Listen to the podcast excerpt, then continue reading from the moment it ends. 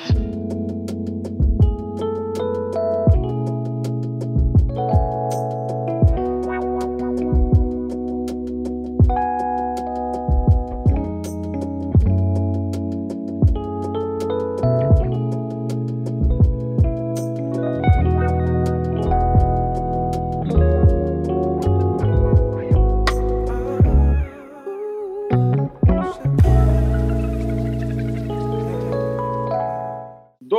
день, дорогие друзья! Сегодня очередной эфир Медача Air. Сегодня он проходит пока исключительно в Telegram, но позже запись будет доступна на YouTube, на SoundCloud и так далее. Да-да, мы выложим все записи эфиров и на SoundCloud тоже, чтобы они были доступны в iTunes и так далее. Почему так мы поступаем? Ну, тут много причин. Конкретно сегодня э, я бы, наверное, не успел добраться нормально до ноута, и плюс Проблема в том, что он как-то совсем стал слабым у меня, и э, рассинхрон с Ютубом очень сильный при стриме, поэтому это никуда не годится, и проще будет это записать и залить заново. Но, тем не менее, беседа у нас будет крайне живой, и вы в ней можете поучаствовать.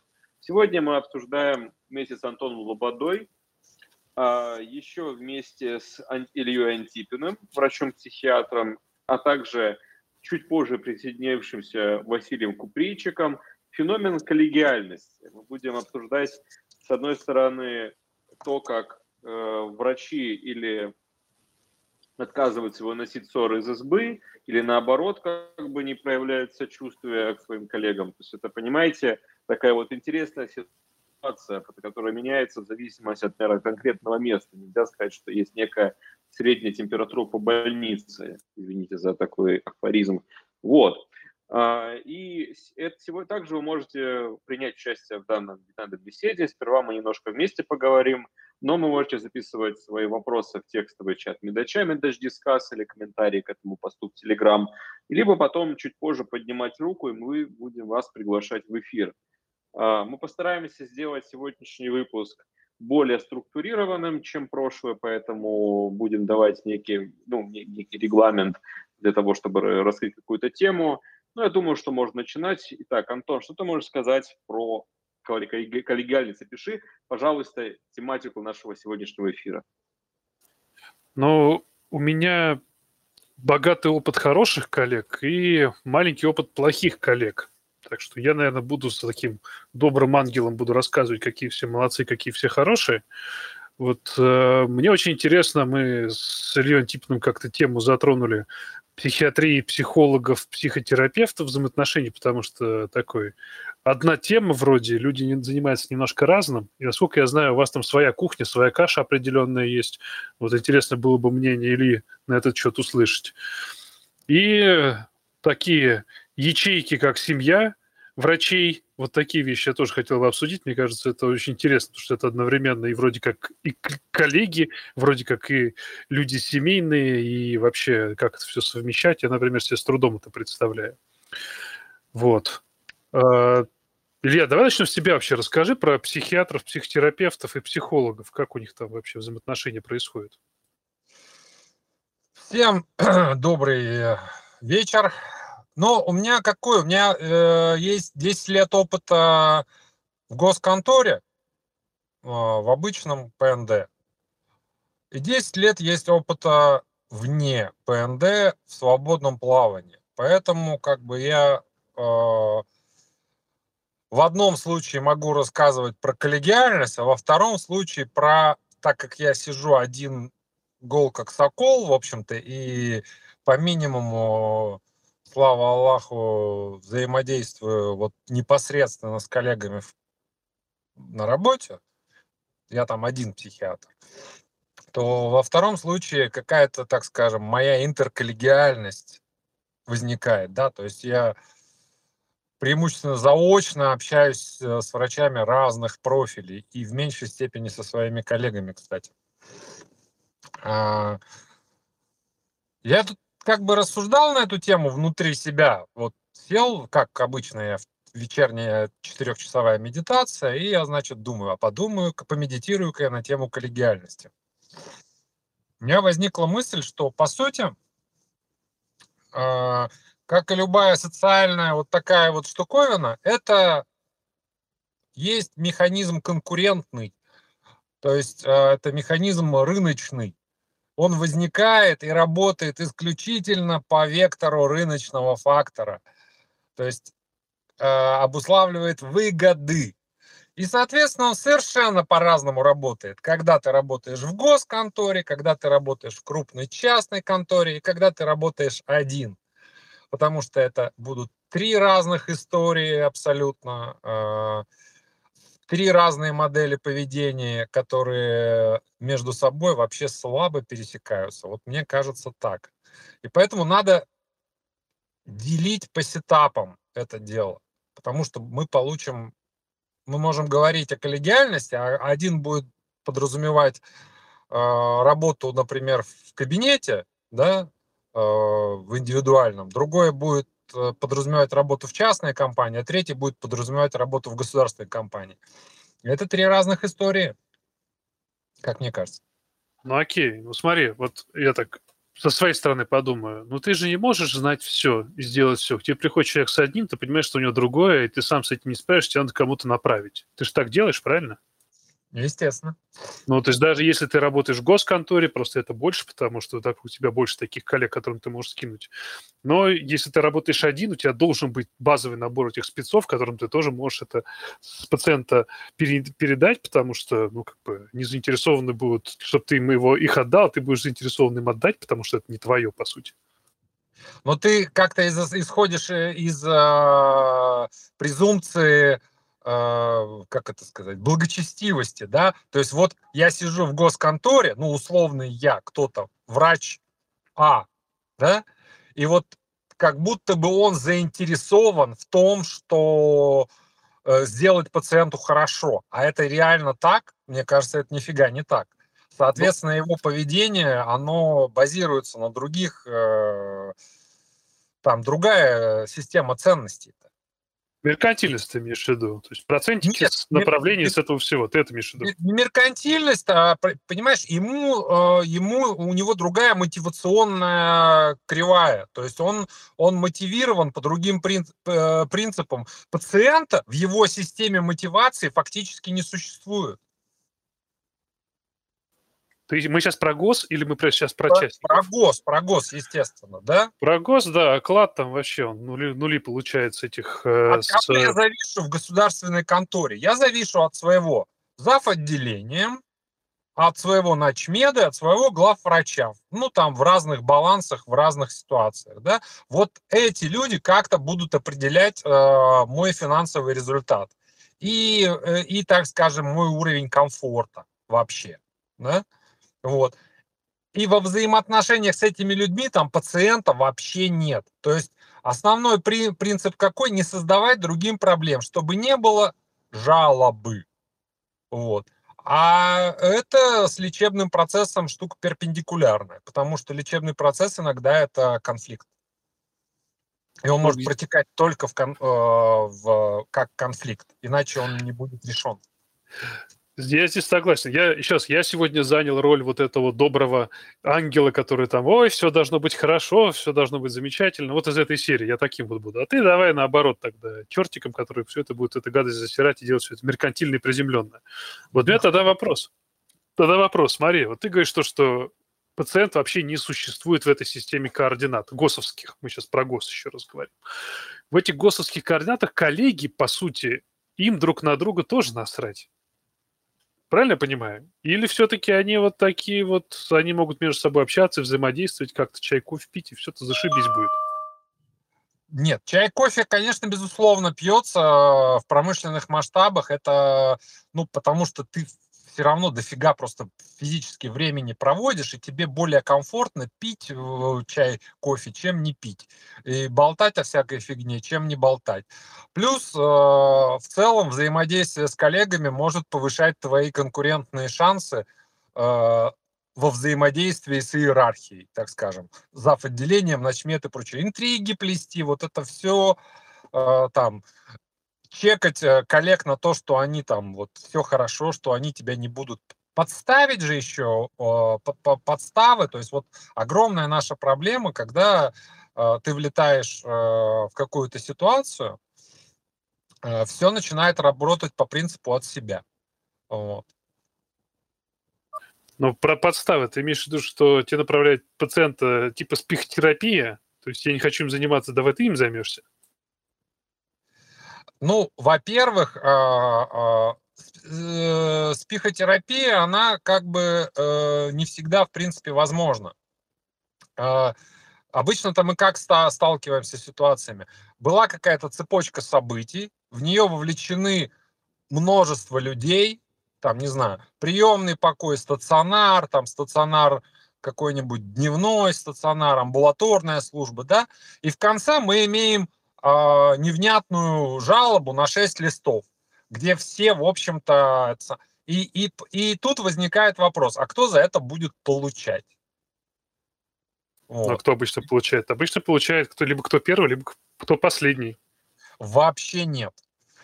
Вообще нет. Обычно получает э, тот, кто э, в трайбе занимает э, э, самую низшую иерархическую ячейку.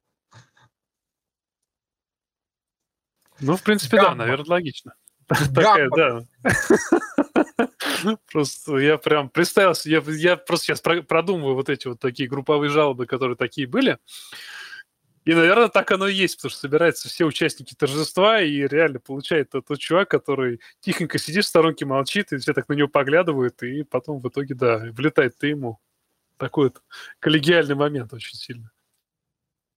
Все как э, у павианов, пуля в пулю. Так давай вернемся.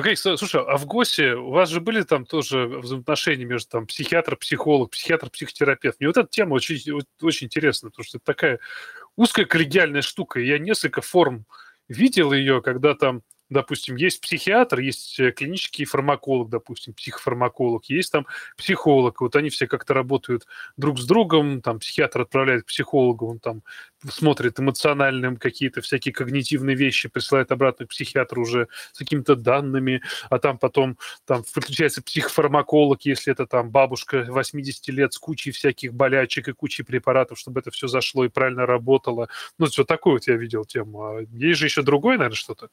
Слушай, ну, возможно, где-то такое существует. Я с таким не сталкивался, хотя я работал э, э, в ГОСе не в самой э, убогой больнице, даже, я бы сказал, во, во вполне продвинутой.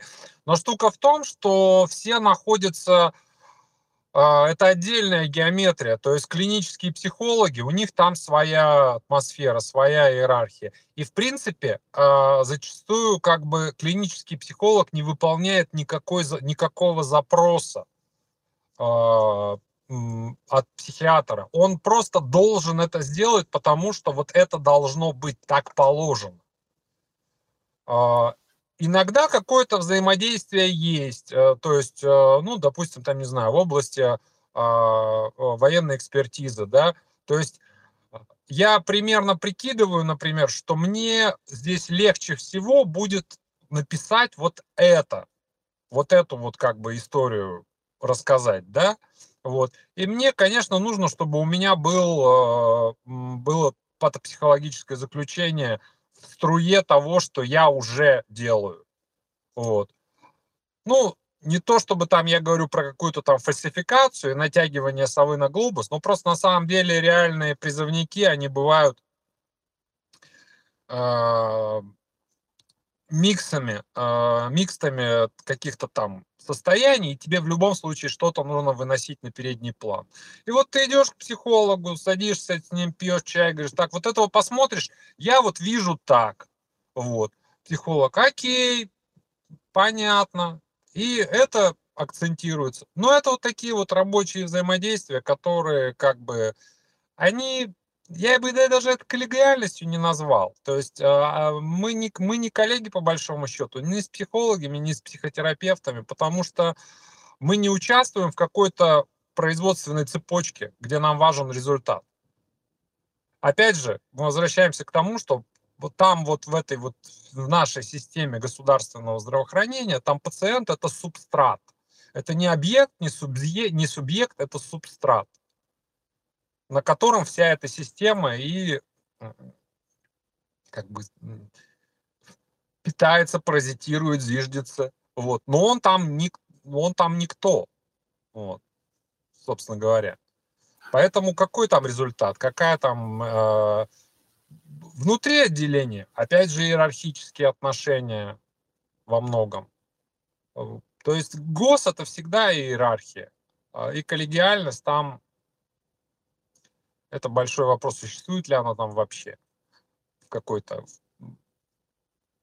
той форме, в которую мы в этот смысл вкладываем. Тут уже даже скорее нужна она вообще там или нет, если это так работает. Ну смотри, у нас ведь еще какая проблема э, есть. Э, коллегиальность, то есть это подразумевается некоторое э, единообразие чего-то, да, то есть некоторая, некоторая картина мира общая. То есть и мы вот э, некоторые интересы общие. Что у нас есть из общих интересов, э, когда мы работаем на ГОСКу? Ничего. У нас есть только свой интерес, собственно говоря. Никаких там коллективных интересов у нас плюс-минус нету. Ну, за исключением каких-нибудь там локальных э, э, интриганских стычек, там, да, там могут появляться и исчезать коалиции и так далее. Но это не рассматриваем. Второе, если у нас вообще общая картина мира, какие-то руководства, которыми, ну, какие-то, не знаю, там, аксиомы вынесенные, там, в, в базовое видение э, вообще добра и зла, так скажем, в широком смысле слова, вынесенные из институтов.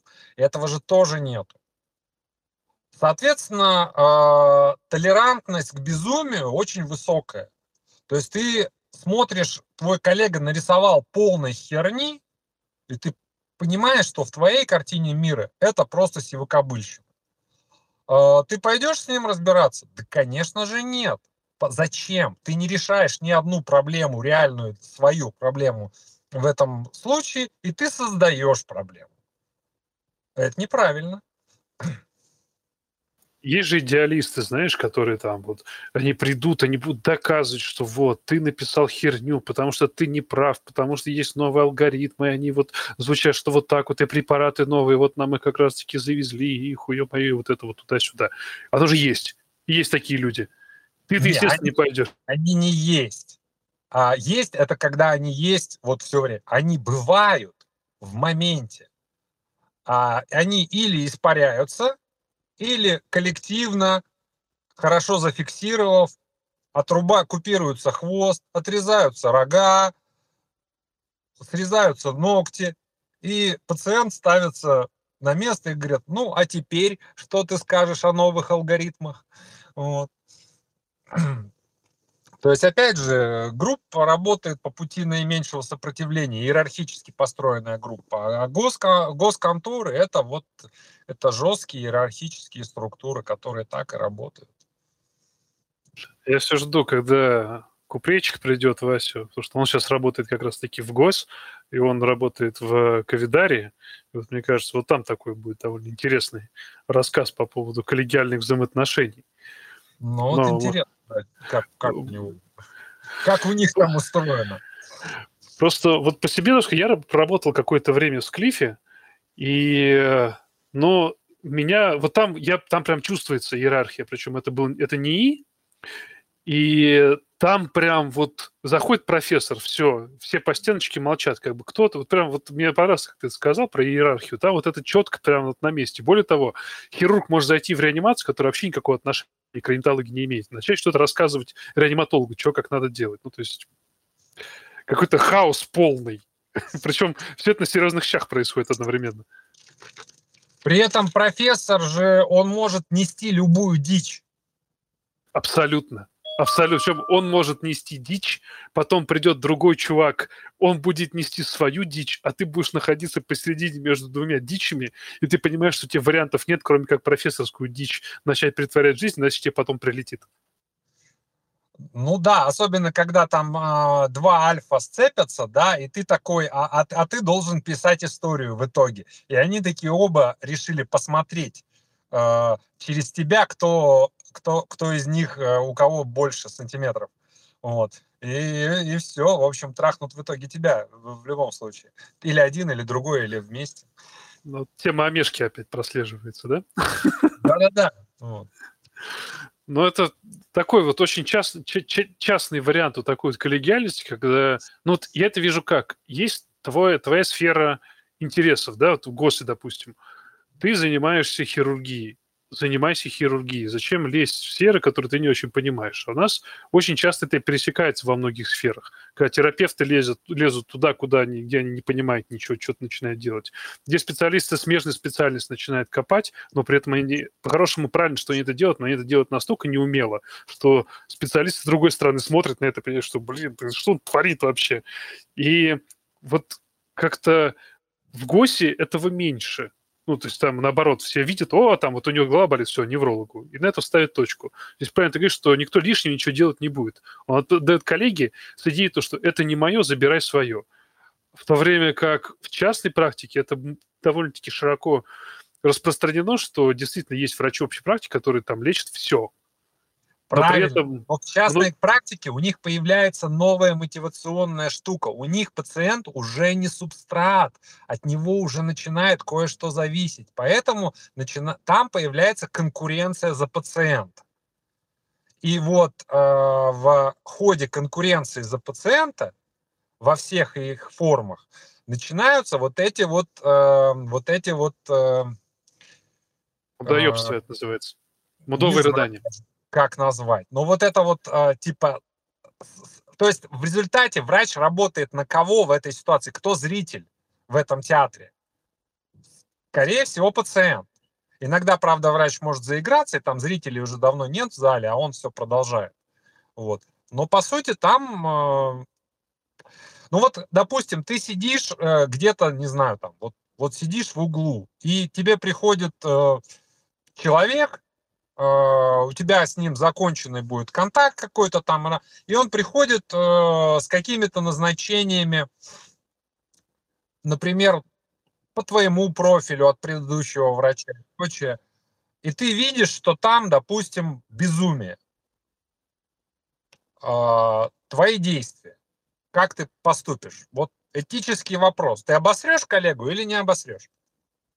Знаешь, я пытаюсь всегда не обосрать коллегу с той точки зрения, что, во-первых, и так, в принципе, все друг друга срут. И СМИ срет врачей, и пациенты срут врачей. Если мы друзья... И мы будем друг друга срать, ну, как бы печаль, беда.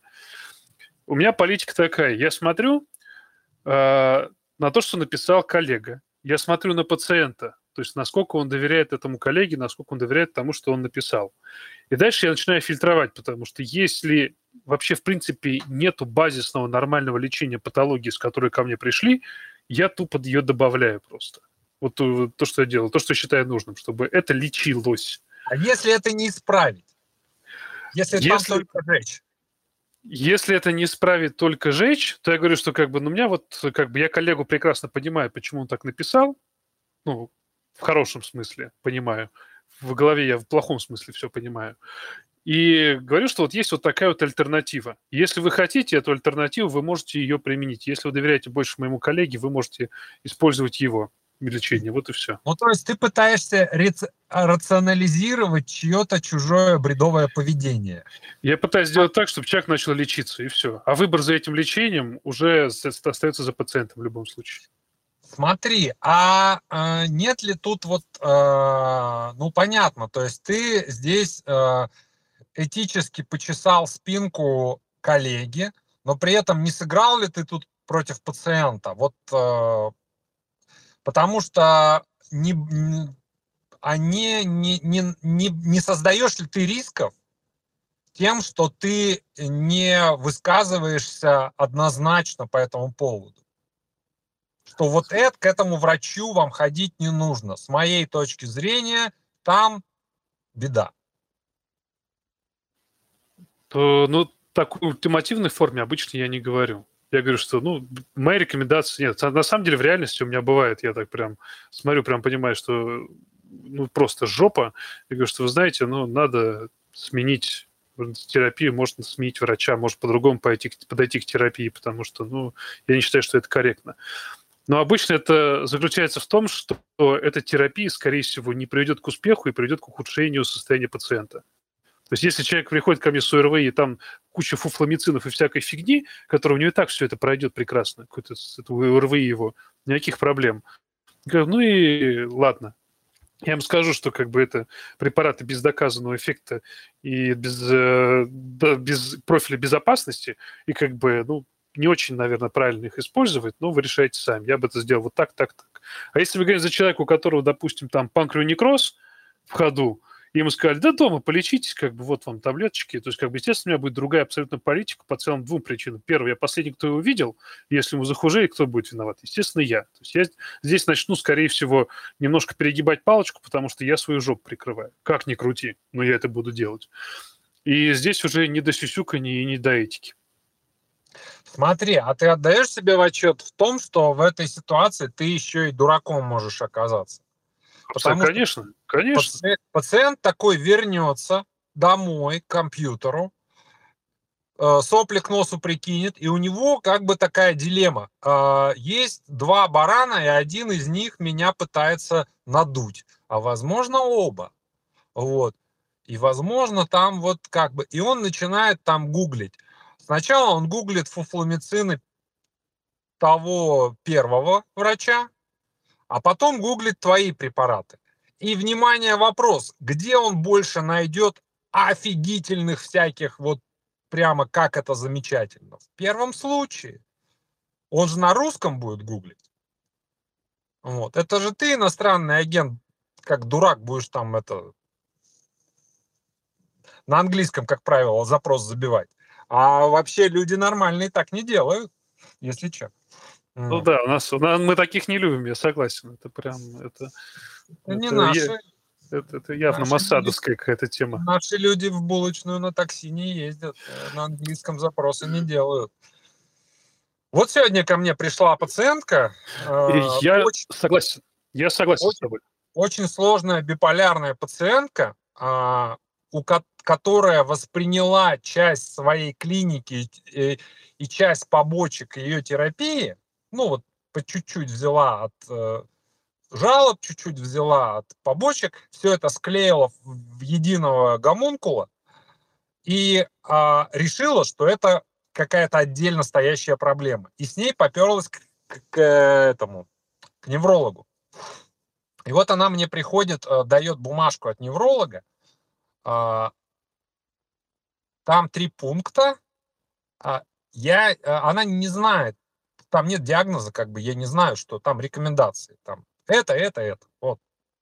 Название, дозы, кратность. Димифосфон, диклофенак, ампулярный причем, и мексидол. Хороший классический набор, я считаю, классическая триада. Мексидол, по-моему, тоже, кстати, инъекционный. Все инъекционно, оно же лучше идет только когда инъекция. Ну, а, а ежу понятно, желудок не портится. Вот.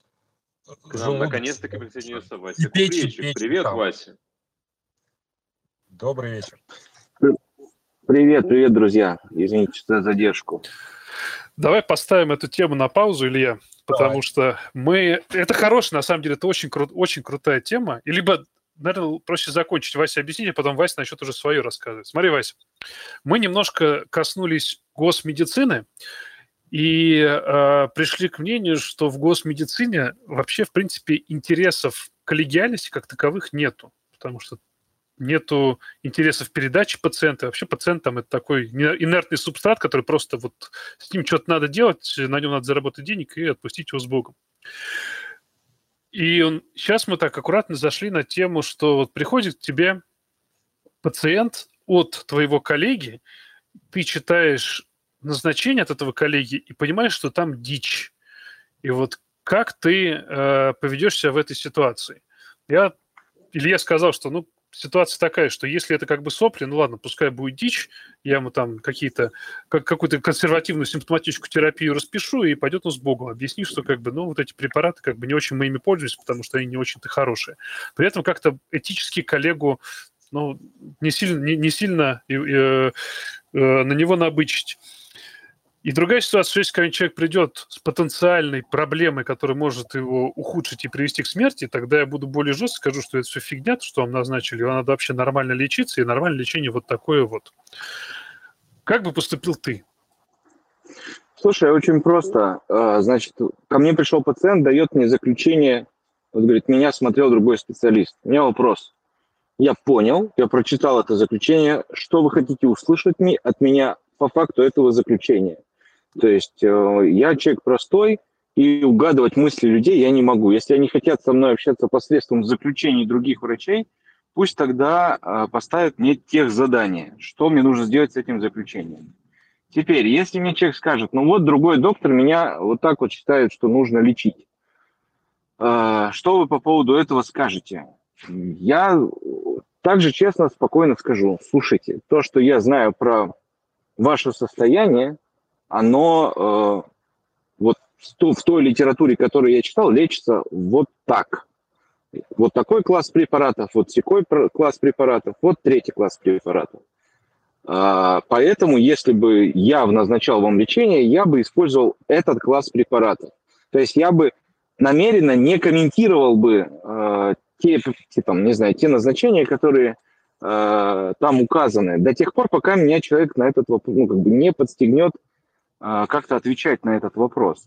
Если же мне человек задает вопрос в отношении э, там, как, каких-то странных препаратов, я занимаю всегда две стратегии. Первое, если я имею дело с заключением из государственной системы, то я обычно говорю, что, слушайте, вы ко мне пришли как к человеку, как бы не государственному, да, то есть я имею право а, ориентироваться на некие свои, а, свое видение того, как надо лечить болезнь. Это сейчас модно называть научным подходом, вот уж не знаю, насколько у меня его получается соблюдать, но как бы то ни было, в общем, давайте просто с вами будем помнить, что государственная система здравоохранения на все болячки предусмотрела некий набор препаратов, которые, которые вам должны дать.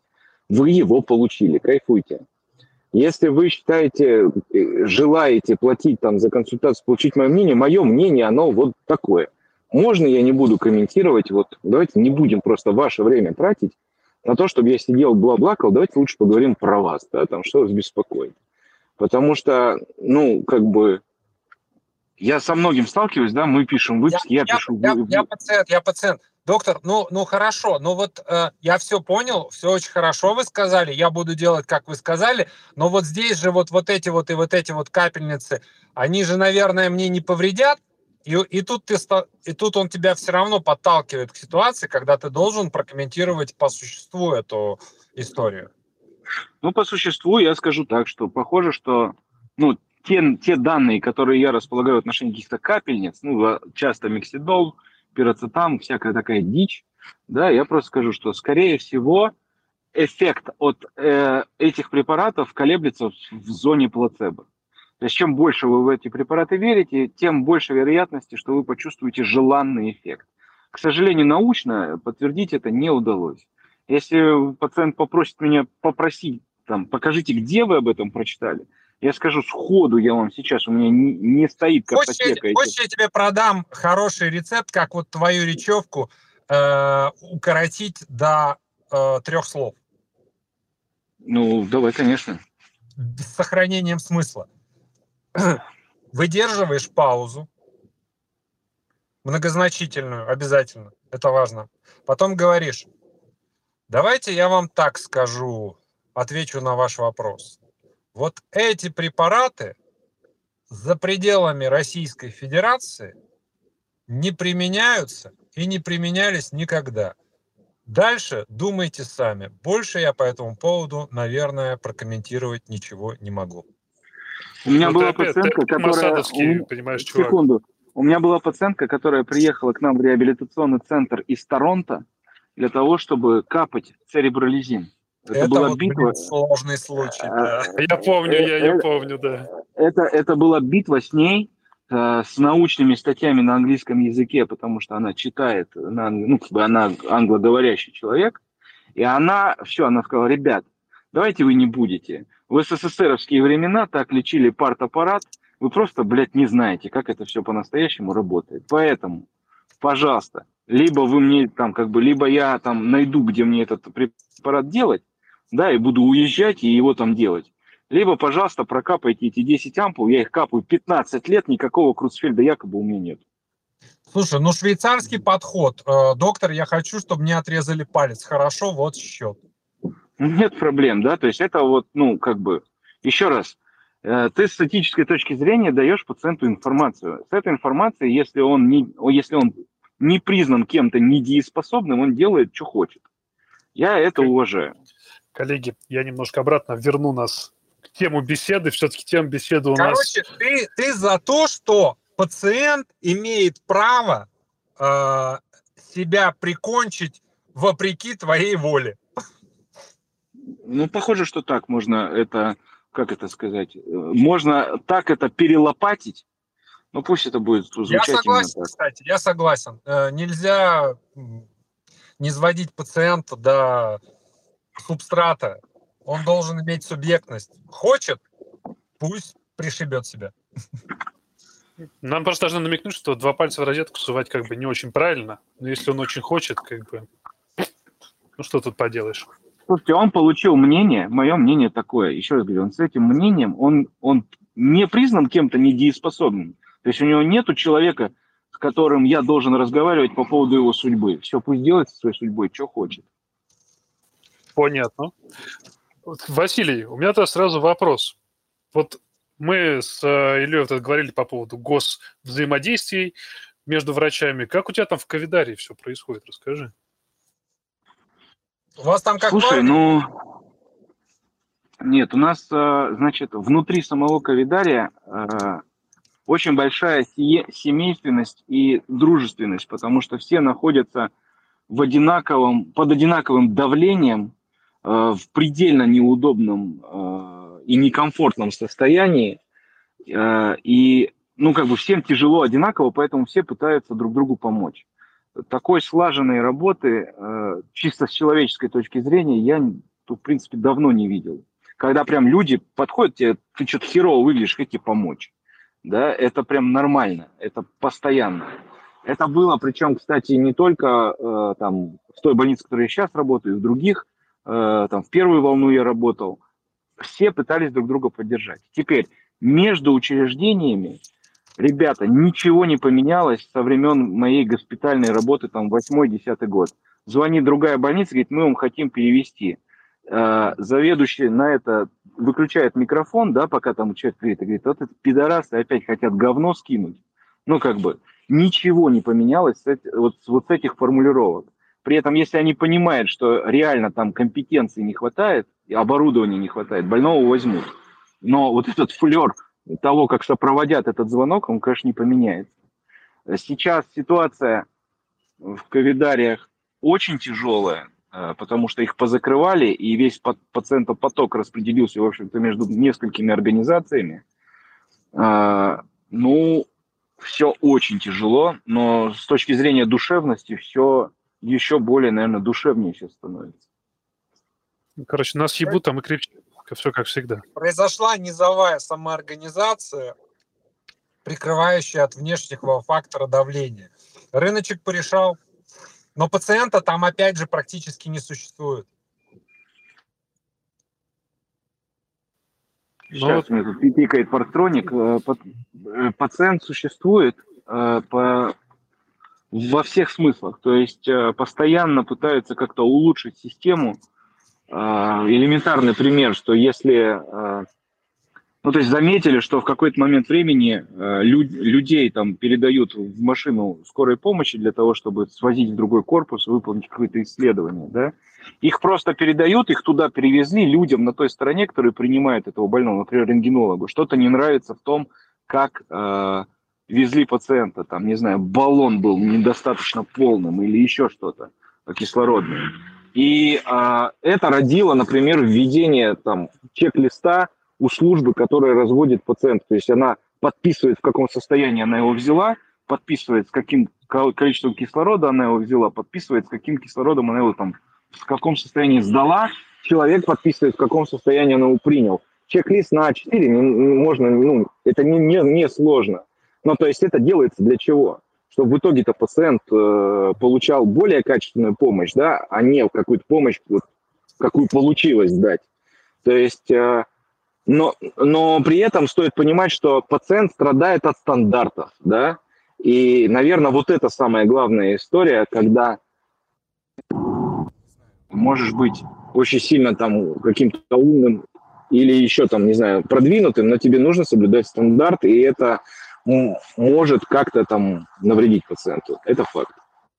Слушай, ну я тебе возражу, что чек-лист в данной системе, а, он косвенно, конечно, играет на пациента, но по большому счету это с точки зрения системы, это решение вопроса а, размазывания рисков, снижения рисков персональных. То есть на самом деле пациент тут очень косвенно участвует. Вот.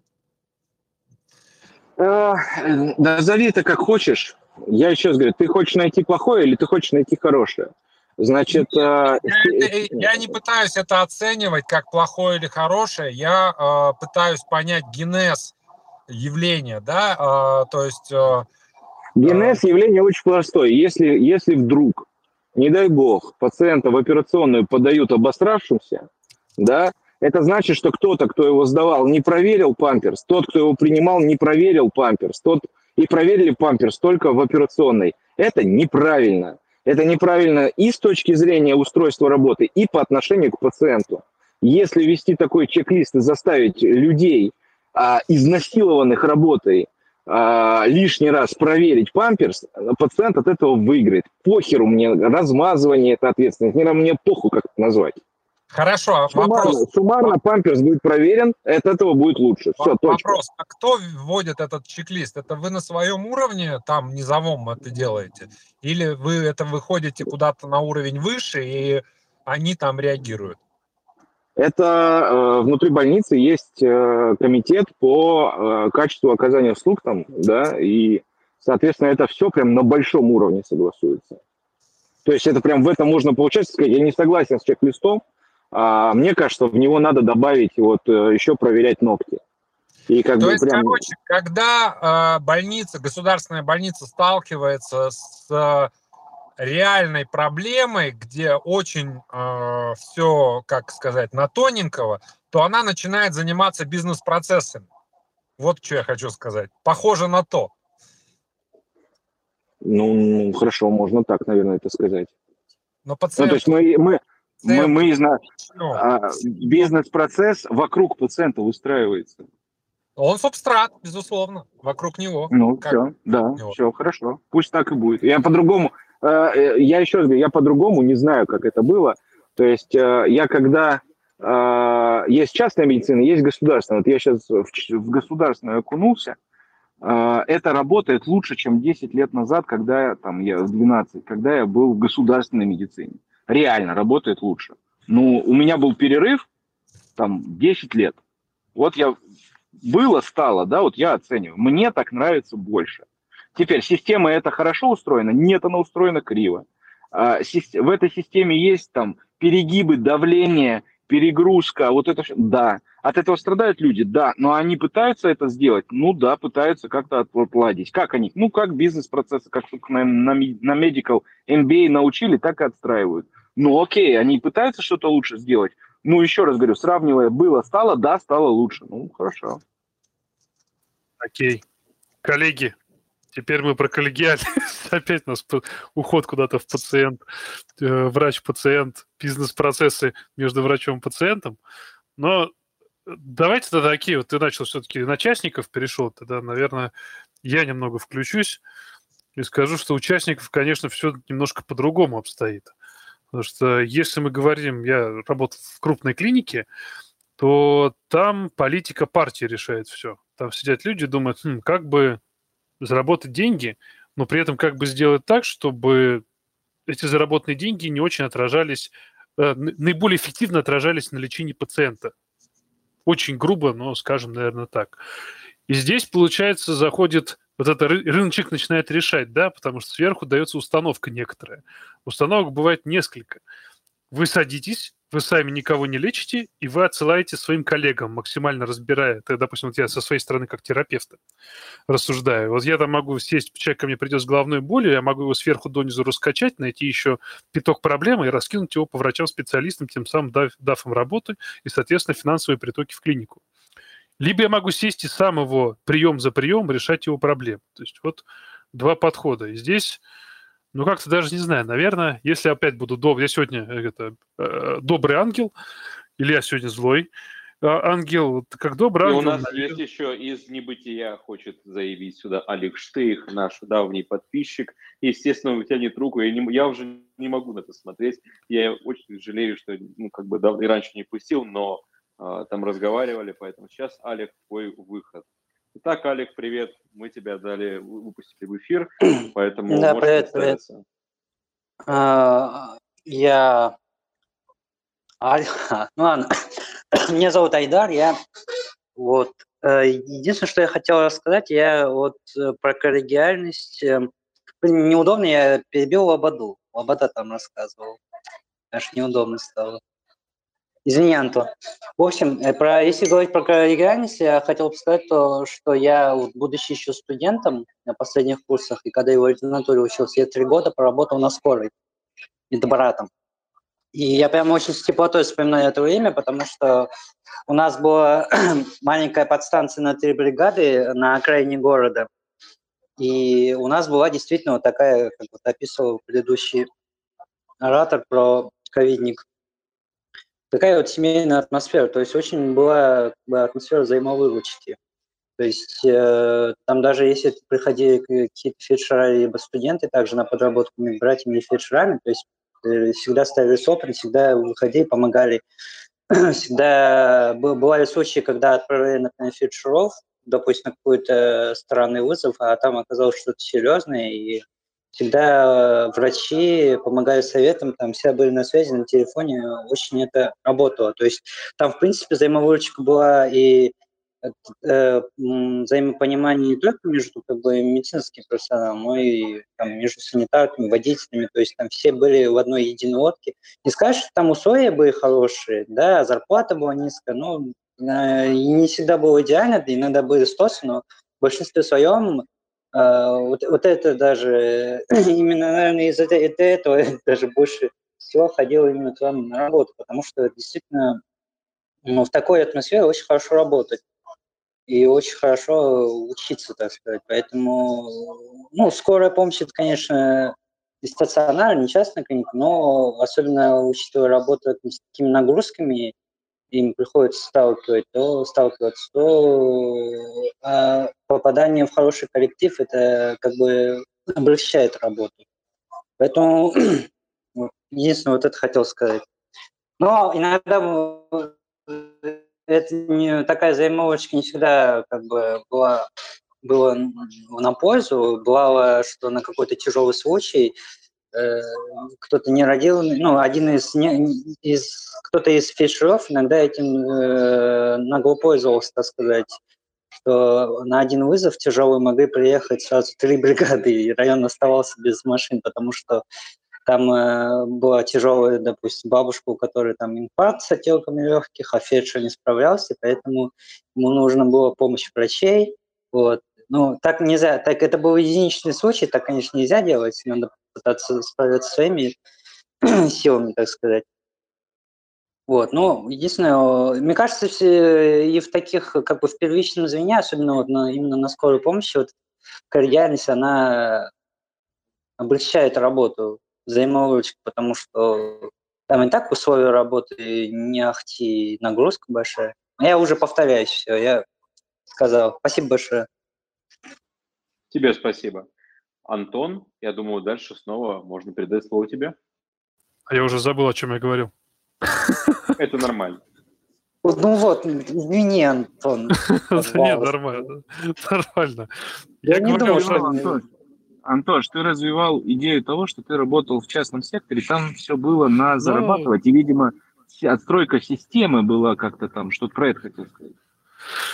Да, стройка довольно-таки простая, что ты либо перенаправляешь, тебе приходит человек, ты дальше берешь и раскидываешь его по специалистам, либо ты лечишь сам, тем самым оставляя пациента и точечно направляешь его к каким-то делам, по которым ты не справляешься. Вот, собственно говоря, примерно все, что, все, что и происходило. Но здесь, в отличие от ГОСа, где у тебя пациент – это субстрат некоторый, эм, но тут человек тебе приносит деньги, и появляется финансовый интерес. Вот э, вопрос перенаправления коллегам как финансовый интерес – это очень интересная тема, потому что вот здесь вот добросовестность, она, наверное, хромает, потому что ты можешь передать пациента э, этому врачу, и врач дальше все. Он оставит этого пациента у себя, и ты ему дальше не нужен. Вот, что, соответственно, обрезает тебе определенную финансовую выгоду, и направлять ли такому врачу своего пациента, это большой вопрос. Ну, кто начнет говорить? Давай э, что-то по этому поводу скажет Илюша. Я тут это, похоже, уронил соту, через которую разговариваю. Переподключиться пришлось. А, проблема реферал, рефералочек, да, рефералочек внутри системы. Рефералочки, кросс, кросс-сейлы. Да-да-да, вот. Слушай, ну... А, Реферавочки – это типа, когда отправьте пациента на МРТ в определенную контору? Ну, это один из вариантов, самый простецкий такой, да. А, тут такое дело, что а, в частной-то конторе, когда ты работаешь, у тебя есть вектор давления на увеличение чека, даже если ты его э, игнорируешь, в силу, у тебя много векторов, но один из них, он вот, он есть. То есть все равно подспудно собственник через руководство, через менеджмент, он говорит, ребята, давайте подходить комплексно, давайте не отдавать наружу. Ну, то есть это может даже быть выстроено вполне в гуманистической парадигме. Вот. Но тем не менее, вот это вот э, давление на увеличить чек, оно есть. Вместе с тем, как вот правильно Антон, Антон сказал, что э, от тебя уходит пациент, э, вроде как вот внутри конторы, и больше не возвращается, потому что ты поступил этично, ты разделил э, компетенции, а он поступил неэтично, он сказал, да ладно, я ему сейчас и пятку полечу, и с ухом его тоже не, не очень-то большие проблемы, я их тоже починю, и все нормально будет. Вот. А, проблема в том, что это может быть асимметрично, ну, до поры до времени. В следующий раз ты к нему не пошлешь уже, получается, или будешь себя ограничивать, но это хреново для пациента, опять же, будет. Вот. В чем проблема частных некоторых клиник. Я не, ну не уверен, что я знаю тут, какое есть решение правильное. Решение правильно, это коллегиальная игра, это стимуляция обоих сторон. То есть это единственный способ стимулировать специалиста, чтобы он направлял, и стимулировать врачей первичного звена, чтобы они направляли этим специалистам, чтобы была передача пациентов горячая. Но это сделать очень сложно на самом деле. Это только, если это большая клиника, на мой взгляд, это нереально. На фоне маленькой клиники с интересами каких-то определенных сторон со стороны там между отделением какие-то взаимоотношения, это можно сделать. Особенно если это близкие какие-то там взаимоотношения, типа невролог-реабилитолог. Ну, то есть после курса реабилитации пациент все равно вернется к, к неврологу для того, чтобы решать проблемы. Вот типа таких. Ну, там, не знаю, с болями в спине, как пример. Но есть более сложные вещи, типа хирургии, да, допустим, когда нужно человека оперировать, и дальше, ну, как бы ты поставил диагноз холецистит, ты отдал хирургу, он к тебе обратно не вернется, естественно, потому что это не твоя патология, ты это должен принять, понять, простить. Не, ну это естественный ход событий. Я к чему веду-то? Давай, Антон, Антон, я, можно тоже коротенько скажу, меня как слышно? Хорошо. Окей, потому что у меня тут такая зона, что вас слышно прерывисто. Значит, очень коротко. Я не знаю модели э, здравоохранения, в основе которой не стоит заработок денег. Давайте, ну, это я, возможно, заблуждаюсь, но что частная медицина, что государственная медицина, в общем-то, структуры финансовые, ориентированные в основном они на извлечение прибыли. Это первый момент. Второй момент. Все то хорошее вокруг этой прибыли, что случается с больным, это приятный бонус. Значит, э, что в частной медицине, что в государственной медицине найдутся доктора, э, которые генерят поток вокруг себя людей, прекрасно получают откаты за направление, не знаю, на операцию по эндопротезированию. Хочешь федеральный центр, хочешь будешь откат получать от частного хирурга, пофигу. Э, направляйте к нам на госпитализацию по высокотехнологической помощи, откатим, ребята, нет проблем. Значит, это происходит повсеместно. А, единственное, что ковидарий все, например, исправил, потому что твой ковидный больной вообще нахер никому не нужен. И его никто у тебя не возьмет в этом городе вообще ни с какой проблемой. Поэтому здесь эта опция исключена полностью. А, значит, но при этом э, вполне спокойно пишут мне друзья о том, что там, если найдешь какого-нибудь пациента уже зеленого, ты там, например, записал его телефон, он уехал домой, уже все, у него изоляция закончилась, направляй к нам, мы тебе откатим, ла-ла-ла. А, поэтому э, я честно могу сказать только свое эмоциональное впечатление за последние там пять месяцев. Оно звучит так что э, в частном секторе, что в государственном секторе я видел людей, которые относятся к делу профессионально, просто, блядь, профессионально, не упарываясь, сколько ему за это упадет на заработную плату и так далее. Это просто вопрос его, не знаю, личного воспитания, он так сложился. Я видел откровенных э, людей, ну, которые не надо вообще, наверное, работать врачами, потому что, ну, это какие-то это даже не про компетенции, а просто вот они ориентированы на какие-то другие ценности. А вот за последние пять месяцев людей, ориентированных на помогать, а, я видел больше в государственной медицине, чем я их видел в частной медицине за последние, не знаю, 3-4 года. На этом свое общее впечатление, наверное, я об этом закончу. Я прекрасно знаю, что я могу позвонить в несколько государственных больниц и сказать, ребят, надо помочь, надо там положить, и люди отрулят, и не будет никаких проблем. По отношению в том числе, не потому что я доктор, а потому что там приличные люди. И если они не могут помочь, они скажут, знаешь, не получается, извини, братан, давай мы вместе с тобой сейчас подумаем, куда деть. А, стараются, ну вот я не знаю, но это, это по-моему, не связано про заработок там или еще что-то. Если больному надо показать сосудистому хирургу по какой-то причине, в государственной системе его покажут сосудистому хирургу. Не потому, что там кто-то сидит и знает, сколько ему за консультацию сосудистого хирурга упадет в государственную зарплату. Вообще, вообще не встречал людей, которые в принципе знают какой-то этот процент или что-то в государственной системе. Не знаю таких. Знаю, что есть в частной медицине люди, которые до копейки это высчитывают. А, вот таких тут вообще не видел. Эвана как. Я хотел немножко перевести тему разговора.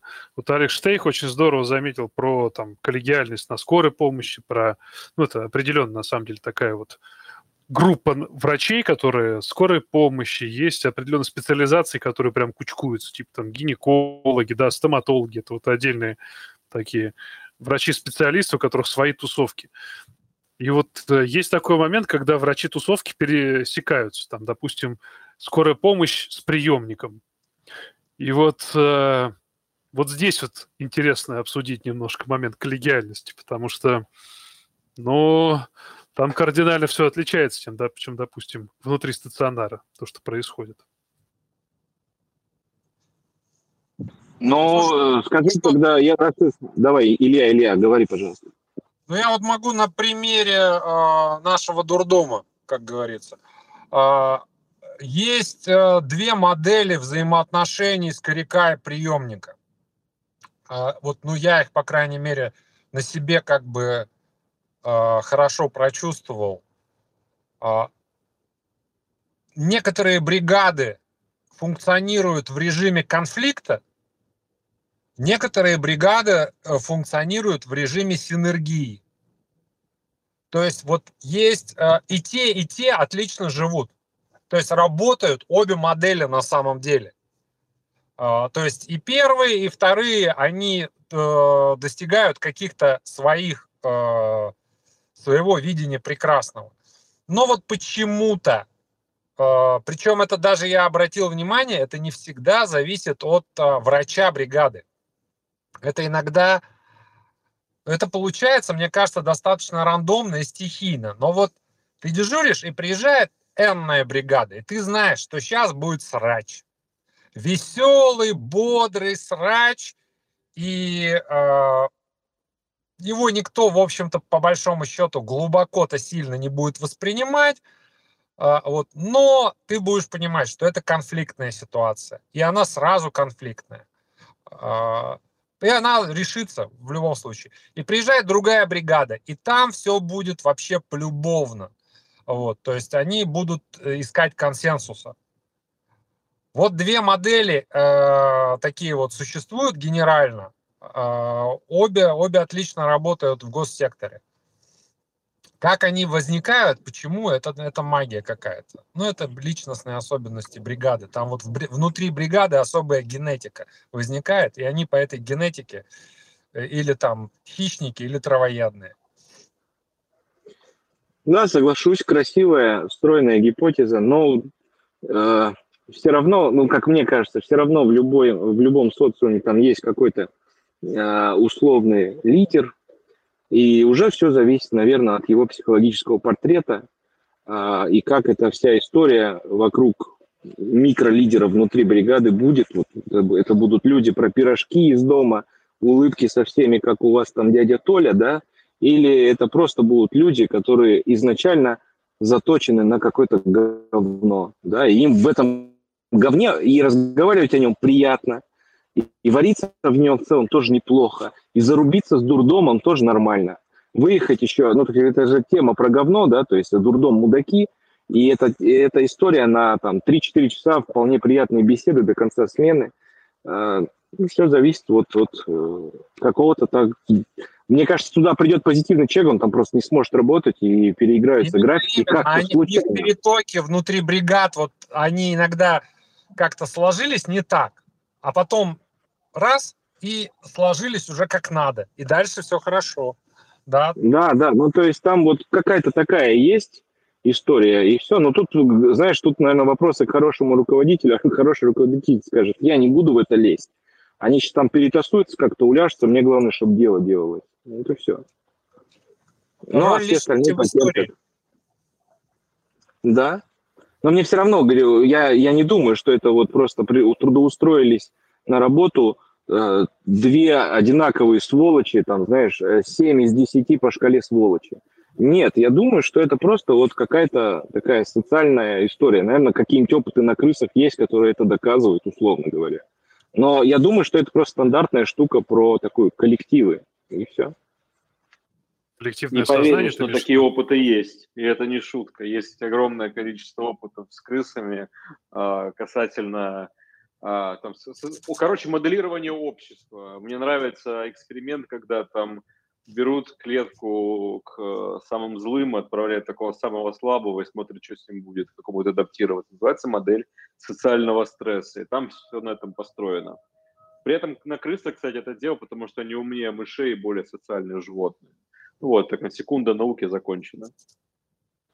Но я просто знал, что как прочувствовал, что ты что-то по этому поводу скажешь, потому что я тоже знаю, что есть множество таких условно социальных, их нельзя перенести в чистом виде, конечно, на человеческий, наверное, социум, но глобально да, это, интересные кстати, выводы об этом почитать. Да. Большая ошибка, вы знаете, ну, мы об этом говорили много на подкасте с э, Евгением Касьяном и Дмитрием Филипповым о том, что нельзя вот эти вот вещи там легко переносить, типа вот ученые доказали, вот тут центр э, доброты у человека, или вот, то есть потому что они там что-то на крысках сделали, и крыски стали добрее. Ну, я условно говорю, в общем, но какие-то выводы действительно можно почерпнуть от этого. В целом они как... все-таки к нам ближе, чем рыбы, например, все-таки тоже млекопитающие. Короче, глобально получается у нас два, две группы взаимоотношений, посраться и полюбиться, и все они все равно направлены на какой-то позитивчик. То есть либо это будет позитивчик внутри группы, мы посрались, либо это будет позитивчик между группами, мы подружились. Да, это в любом случае будет некое подкрепление, да, то есть любая, любое социальное взаимодействие, оно делается, как мне кажется, ради какого-то подкрепления.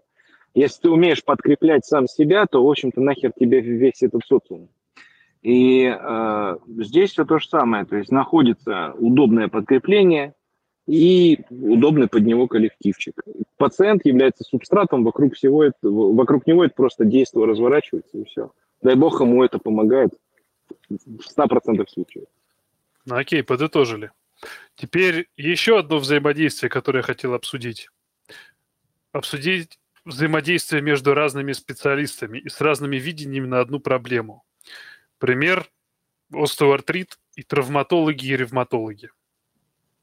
Вот примерно такой вариант. Когда колено спасать или нахрен его спасать, давайте просто заэндопротезируем, отдадим чуваку бабки, который нам этого пациента притащил, и, собственно, все будут счастливы.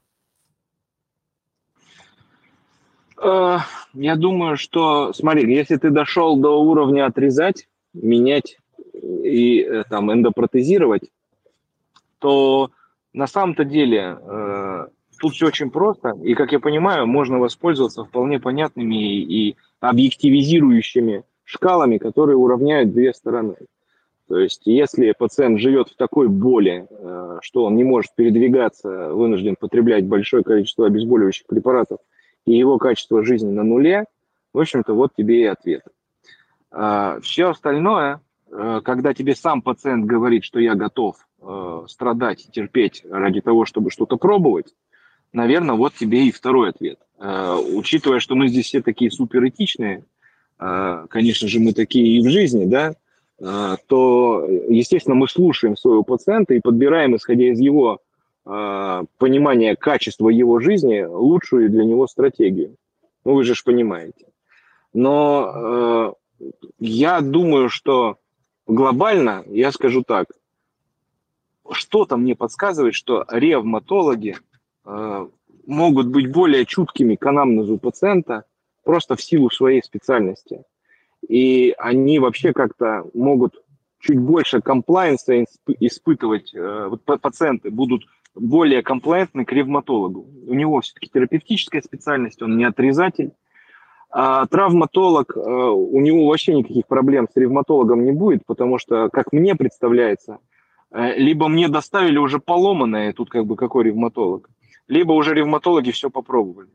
Отдельной кастой могут стоять частные ревматологи, которые снимают себе кабинеты, микроклиники делают и занимаются там э, по, как это, проблемами старения суставов, назовем это так деликатно и красиво. Вот, э, разной степени доказанности. Да? Э, ну, тут вот, наверное, уж если и говорить, и как-то сравнивать, то я бы сравнивал э, вот такую маленькую частную клинику врачей, травматологов, ортопедов с ревматологами, которые будут работать в ГОСе. У них плюс-минус будет одинаковое хотя бы количество времени на больного. Потому что нормальное отделение эндопротезирования, там э, э, ортопед, травматолог, э, ему посрать не, некогда, потому что э, 3-4 операции в день, э, выписки истории болезни, он в больных не нуждается, это больные его ищут. Вот и все. Я как раз таки он... вижу, что у нас хочет травматолог сказать. Я добавлю его в эфир. Это Лав, он у нас уже несколько раз был. Привет, ты в эфире, ты можешь говорить.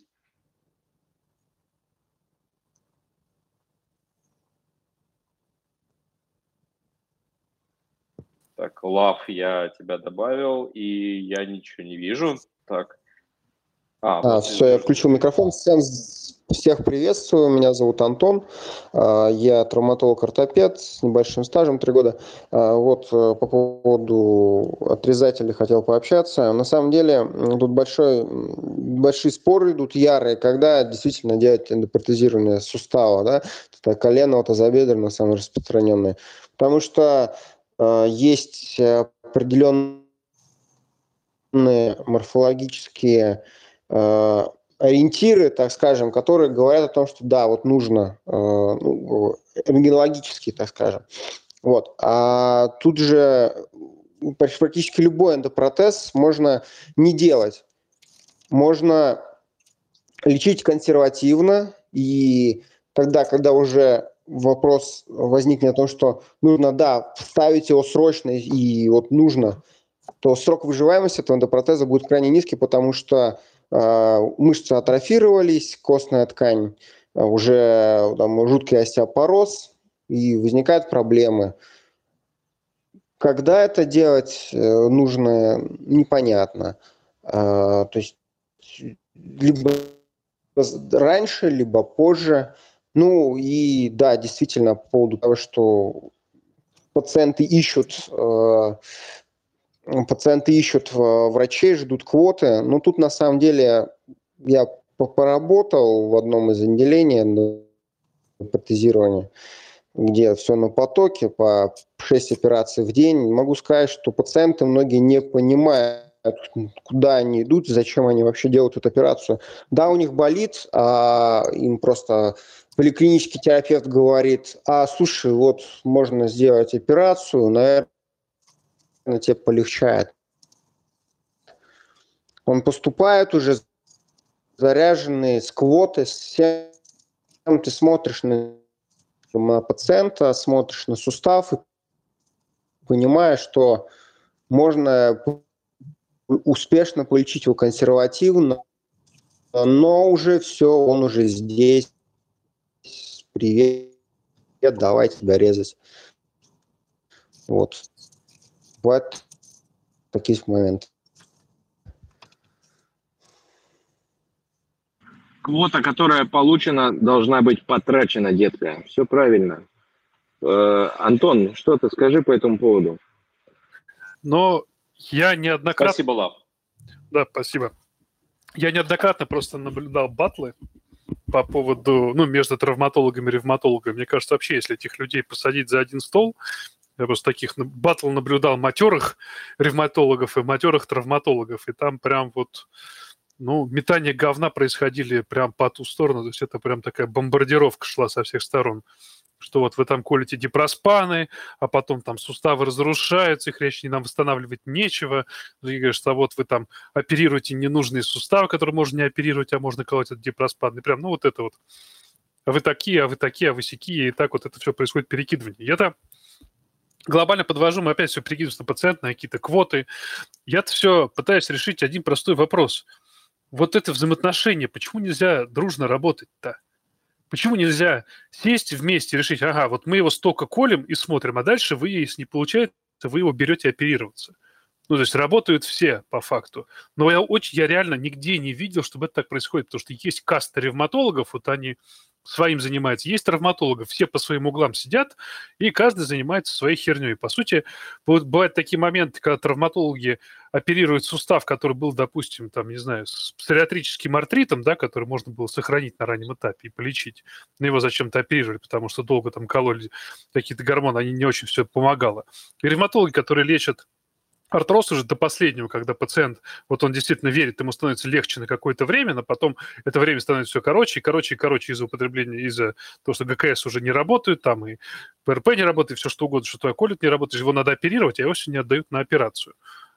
Вот я наблюдал такие ситуации. Мне немножко в этом как-то вот было странно, как это происходит. Именно я сейчас говорю про взаимоотношения между врачами, разными специальностями, которые диаметрально с противоположных сторон хирургически, терапевтически смотрят на одну проблему, никак не могут где-то посередине в интересах пациента договориться так, чтобы качество его жизни в определенный момент повернуть, чтобы оно продолжалось более качественно. Вот. Слушай, Антош, ну, я вот был в Австрии, э, в Инсбруке есть замечательная клиника, спорт-клиника Инрум она так называется. Ее организовали три очень известных э, травматолога-ортопеда. Они именно травматологи-ортопеды, то есть они оперируют острую травму, они ставят эндопротезы. Значит, они тирольские друзья, три друга, которые сделали здоровенную клинику, и у них там нет внутри ревматологов, и вопрос не поднимается э, внутри а, австрийской клиники, хотя казалось бы, да, а, я думаю, что все упирается, ну, как бы, если ты хочешь эту штуку развернуть, для тебя это несложно, это, это просто надо хотеть. Это называется, наверное, одним простым словом – пациентоориентированность. То есть, если ты очень сильно пациентоориентирован, то ты либо как ревматолог, либо как травматолог, абсолютно неважно, можешь вовлечь пациента в такую коллаборацию с другим доктором, используя свое письмо. То есть ты можешь написать свою консультацию понятным человеческим языком, который понятным человеческим языком ты опишешь не только статус локалис, но и еще что-то касательно качества жизни больного, и сказать, давайте-ка вы получите второе мнение э, ревматолога, и, перед, и, пожалуйста, покажите ему, я тут вам не пишу, какие таблетки вам пить, а я именно мнение свое пишу. Э, и там действительно написать свое мнение, что считаю там, в разрезе там, следующих трех лет пациенту не показано эндопротезирование, показано консервативное лечение. Или наоборот – срочно показано эндопротезирование, потому что вот атрофия, остеопороз и вот это вот все. И, э, но, но это удел, назовем это так, амбулаторного действия. Да? То есть можно себе представить некую безумную модель, когда у тебя, ну, ну как, это КДЦ в крупном центре, клинико-диагностический центр, а, э, в, в котором, по идее, вот такую функцию должны выполнять доктора клинико-диагностического центра, но ты сам понимаешь про то, что быть пациентоориентированным – это значит разговаривать, а разговаривать – это значит быть неэффективным с точки зрения оказания медицинской помощи в современных реалиях. Поэтому грустить об этом – это как грустить о том, что у нас нет третьей ноги. Она нам не дана, такая реальность. Это только принять. И лучшее, что ты можешь сделать, если тебя это гнетет, выйди из системы и выйди из конфликта. Просто тогда отстрой свою собственную практику, работай, как тебе нравится. Вот, господа, у меня тут мысль, вот хорошо, что мы на Австрию перекинулись. То есть э, на контрасте можно довольно легко понять, э, никак не идеализируя э, любые вообще системы здравоохранения, как общественного, так и вообще, все-таки чем отличаемся мы от них? У нас нет общей картины мира. То есть вот ключевое наша, а, ключевая наша история – это атомизация. То есть у нас нет никакой, в принципе, площадки, где э, мы генерально приходим к консенсусам по поводу э, фундаментальных вопросов бытия, так скажем. То есть ассоциации и так далее. То есть вот это вот э, клиника в Избурге, она может что-то кому-то объяснить, потому что там на другой стороне э, чуваки, с которыми они до того на другом уровне, на уровне э, конгрессов, э, всякого рода симпозиумов асо- внутри ассоциации, уже договорились о каких-то вот фундаментальных вещах. И об этом они не спорят. А у нас этого нет у нас нет э, фактически картины, э, э, единой картины, пусть тонких красных линий, пусть широких красных линий, но вот где добро, где зло. У нас есть школы, у нас есть опыт вот профессора Чижикова, у нас есть опыт профессора там Северцева, условного там какого-то, не знаю, и так далее. И мы, а, мы, у нас нет единой картины мира.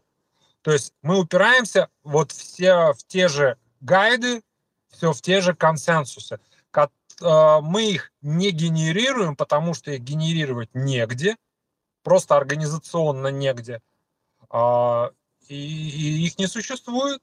И поэтому пока у нас нет единой картины а, мира, более или менее, какой-то вот столбовой, продуктивность нашего диалога межврачебного, она будет э, очень-очень низкая. И второй момент, э, опять же, у нас именно клиентоориентированности нет фундаментально э, в силу вот именно организационных моментов.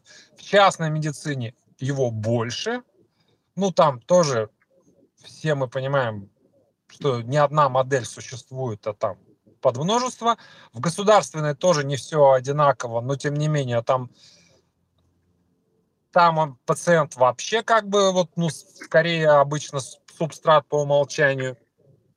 И из-за этой атомизации, допустим, процессы, которые у нас растянуты, которые могут быть реализованы только в некой цепочке взаимодействий, они вообще, как правило, не происходят или происходят очень-очень плохо.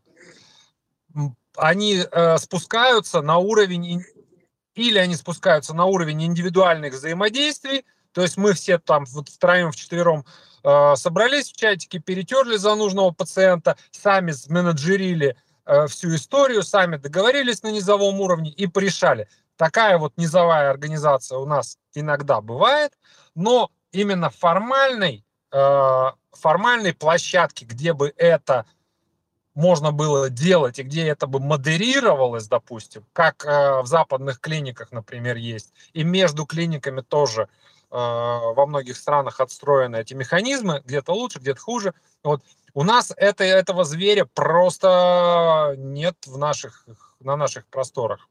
Мне кажется, что собака зарыта во многом вот там. Вот У нас хочет сказать э, ревматолог Илонаков, который минуту пять, минут пять уже поднимает руку, он добавляет его в чат. Радостью давайте послушаем. Добрый вечер, здравствуйте, вы в эфире, вы можете говорить. Нажмите на микрофон, и вы, мы вас услышим. Приветствую, ребят, коллеги, как слышно? Слышно, слышно. Отличненько, а то я в авто. Э, ну, а вы тут пополоскали нас, я должен был, я послушал, должен был записаться. Ну, редко, когда, вот лично мне, я ремонтолог, да, приходилось цепляться с ортопедами, травматологами, хирургами, поскольку первый визит вежливости, когда пришел в клинику, познакомиться с теми, кто работал в клинике, а смертности для нас практически Поэтому мы исходно обсуждаем практику проверяем свои подходы наиболее частым позициям. И, в общем-то, никогда не возникало лично у меня никаких конфликтов страшных, которых вы рассказали сейчас здесь. Инспектора молодые слушают, наверное, справятся. А вот с чужими, с посторонними, ну вот такие проблемы, которые вы озвучивали, да, были приемы глюкостикоидов, полипармазия, эффективные способы лечения. С чужими, да. Своими ни разу. Ну, мы отвлеклись от темы немножко, что-то вы на нас, на, как пример самой гнусной сцепки. Нет. А вот э, внутри специальности бывает так, что мы спорим жутко, и у нас конкуренция внутренняя, внутри специалистов, внутри одной специальности, достаточно большая. И вот тут у нас на тряке, конечно, есть между личностями. Это вот проблема есть. Можно я сейчас, во-первых, подытожу? Спасибо большое доктору-ревматологу я, честно говоря, не заметил, что кто-то нападал на кого-то. А, просто привели для примера, как я понимаю, такую э, батхертную, да, или как там называется, тему, да, она такая горячая. И ну, я просто самое, самое острое, что у меня лично вот такое вот да. было, то, что я видел, это я, это... на самом деле, не часто на это встречал, но я это прям, когда видел, ты прям смотришь на это и понимаешь, что, что ну, кажется, сейчас будет мордобой. То есть, это примерно ну, вот так вот это выглядело.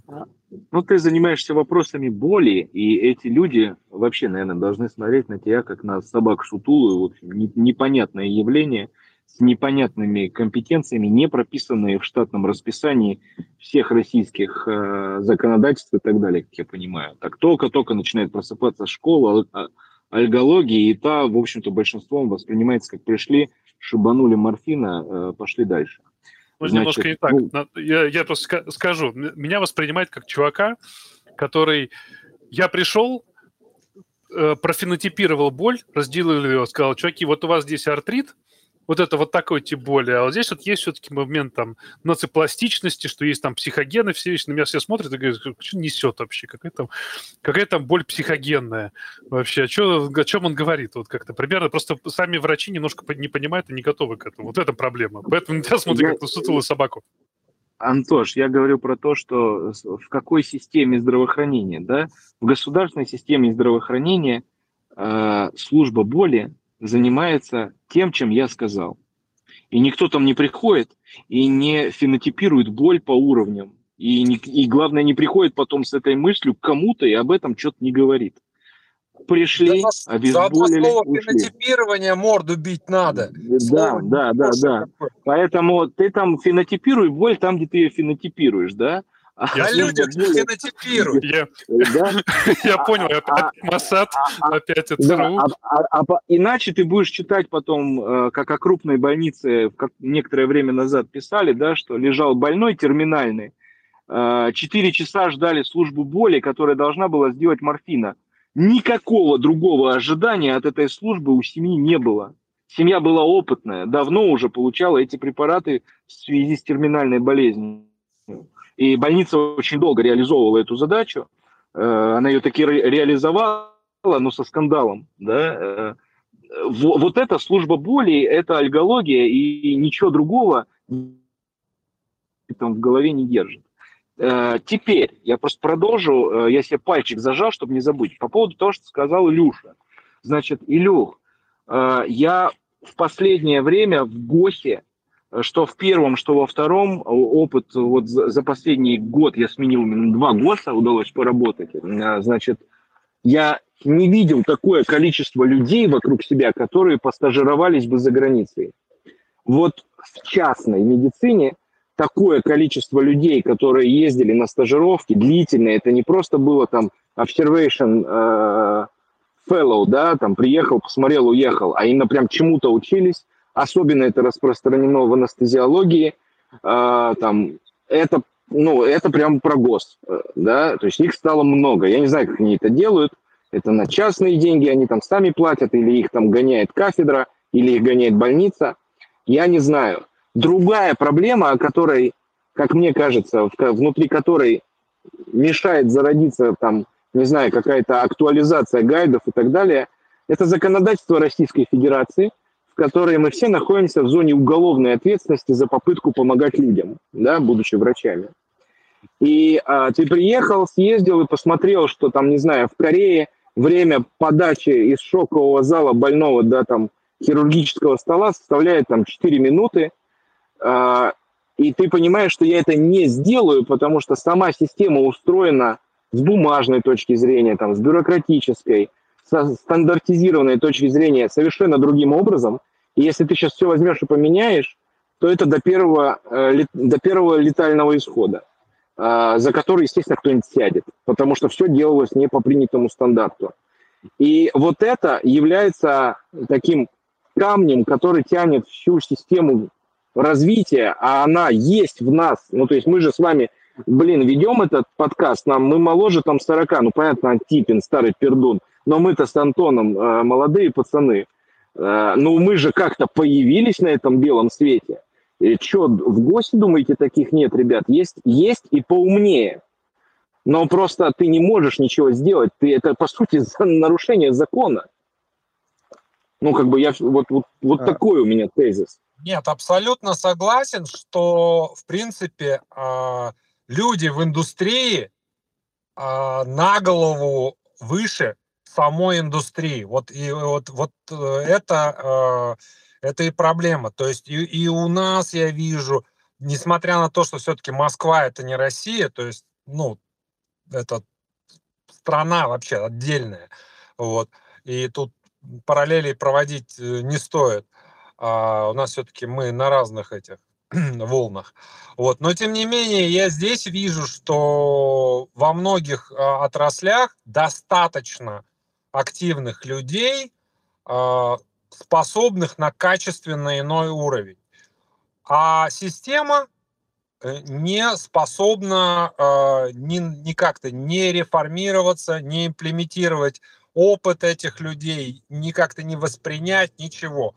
Вот. Опять же, проблема в том, что у нас мы упираемся в фундаментальные вещи. Судебной системы нет. И, кстати, еще один аспект э, коллегиальности, да? Э, какая в жопу коллегиальность, э, когда, допустим, э, вот у меня, не буду называть там даже это пример, у, у моих коллег на них наехали. А, причем наехали а, из клиники, а, которая иерархически повыше, как бы, ну, из более столичной, вот, где у них умер пациент, ну, за это кто-то должен был отвечать. А там оказались родственники, которые хотели крови. В принципе, им было неважно, чьей крови, но они как-то ее хотели. Вот. И по цепочке а, открутили это все дело до, а, до уровня функциональной диагностики, где нашли чисто не протокольную ошибочку а, в заключке по КТ. И виноватым оказался тот, у кого э, была ошибочка в бумажке. При том, что там это КТ и умерший пациент, их разделяли там что-то недель 4-6, что-то. Ну, понятно, там с причинностью все понятно. Вот. Э, как, какая может быть коллегиальность, как мы можем обсуждать ошибки, если мы понимаем, что лучше вот вообще про это не говорить? Потому что, ну, это просто реально физически опасно. И мы будем правы, если мы будем молчать в нашей системе. Вот в том-то все и я, дело. Я есть- хотел сказать, вот, Да-да. э, мо- можно ставлю слово. А, Сейчас а, в России запустилась система а, национальных медицинских исследовательских центров, и я считаю, что это такой маленький шажок как раз а, коллегиальности. Министерство э, здравоохранения дало задание, а, вот я касательно по травматологии и ортопедии, я в ней работаю, я сам это видел, а, дало, дало задание Национальным медицинским исследовательским центрам разработать стандарты по конкретным патологиям. Но как это все реализуется, это очень печально, очень грустно. Я сам был причастен э, к составлению одному, и- одного из таких вот стандартов. И это буквально писалось под пиво на кухне. Ну, как бы просто потому, что деньги выделяются на это крайне смешные, и заинтересованных людей практически нет. Все это делается из-под палки. Вот. А я не знаю, как в других сферах. А, вот тоже в одном чате э, общался с девушкой, которая вообще по образованию биолог. Она работает, э, пишет статьи. И, и- компанию ее на аутсорс нанял МИЦ, чтобы она написала какие-то рекомендации по лечению заболевания. То есть она вообще биолог по образованию. Вот. Но в плане рекомендаций меня я- вообще здесь абсолютно... Я не, я не про то, что это все плохо, а про то, что шашки делаются, но делается на каком-то таком российском духе э, непонятном. Просто они не, приоритизи- не приоритизируются, Вот. вот. и все. Это не приоритет. Ну, Вторым, мне как кажется, проблема. я, я возражу. Мне кажется, что никаких шажков здесь нет. Мне кажется, это голимый карго-культ. А по поводу вот общения с пациентами, ну, на самом деле, как бы есть примеры, когда проблемы пациентов, э, проб- проблемы э, Ты пропадаешь, Антон. э, активно работают сообщества, вот э, сообщества именно профессиональные. Все это выносится в коллегиальные. Я это вижу, например, в хирургии. То есть люди действительно заинтересованы Прерывается. Я ну, говоря о сообществах, я, наверное, поддержу, да. Я сейчас коротко прям вставлю, да. Два известных сообщества, по крайней мере, два сообщества, которые мне очень нравятся. Мне очень нравится Федерация анестезиологов России, ФАР. Я слушаю их лекции, я подписан на их каналы.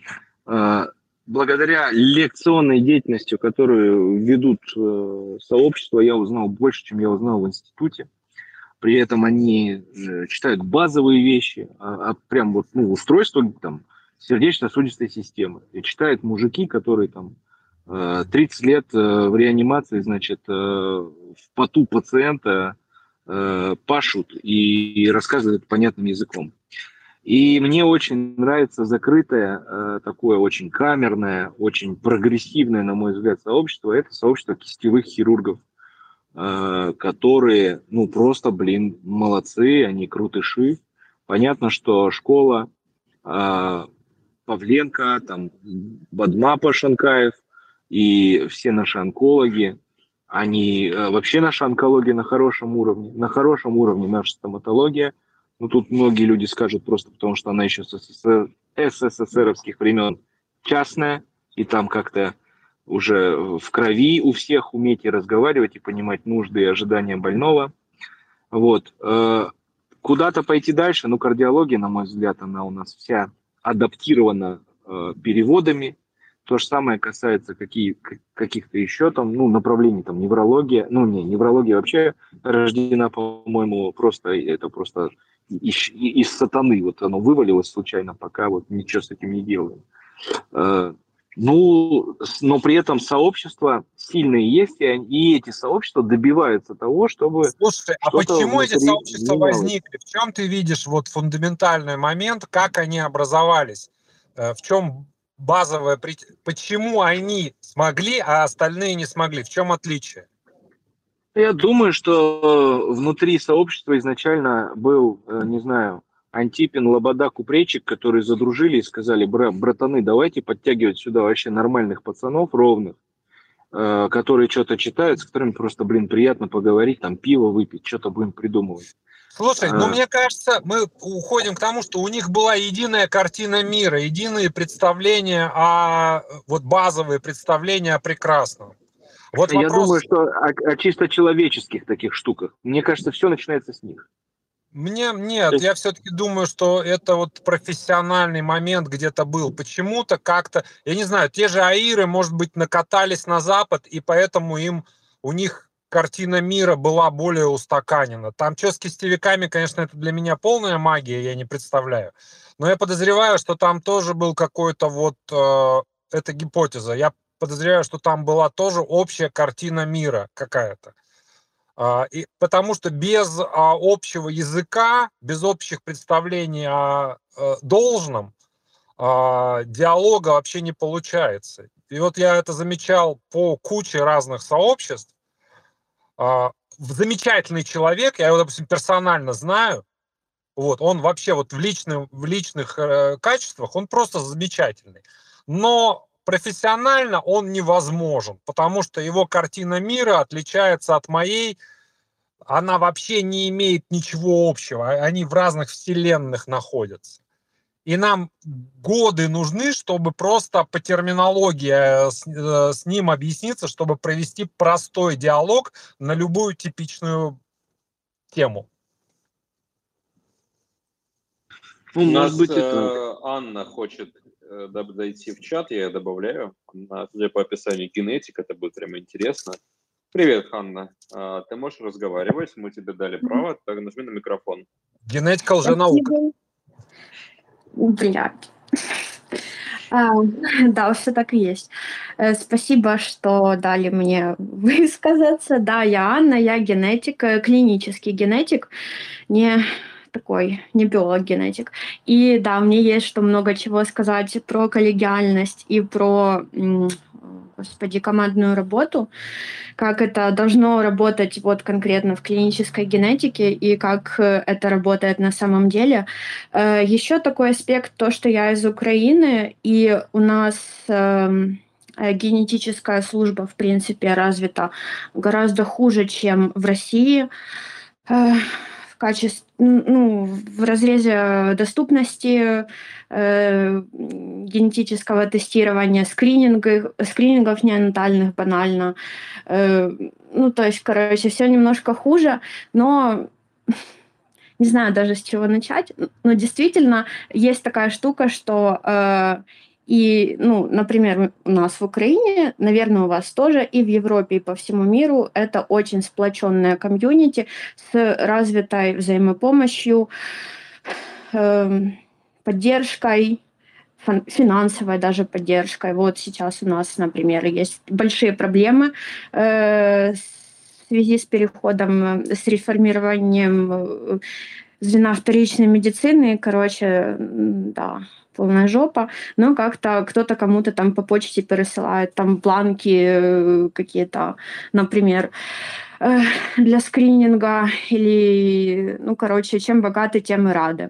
Э, точно так же, поскольку пациентов мало, заболевания редкие, лекарства дорогие, если они вообще есть, развиты, развиты комьюнити пациентов, которые тоже помогают друг другу, чем могут. Но это другой вопрос. Относительно командной работы, как это хотелось бы, чтобы это было, и как это в в Израиле, например. Вот там все замечательно с медицинской генетикой, э, очевидно, потому что э, среди евреев, особенно среди ашкеназов, это все очень распространено. Э, вот.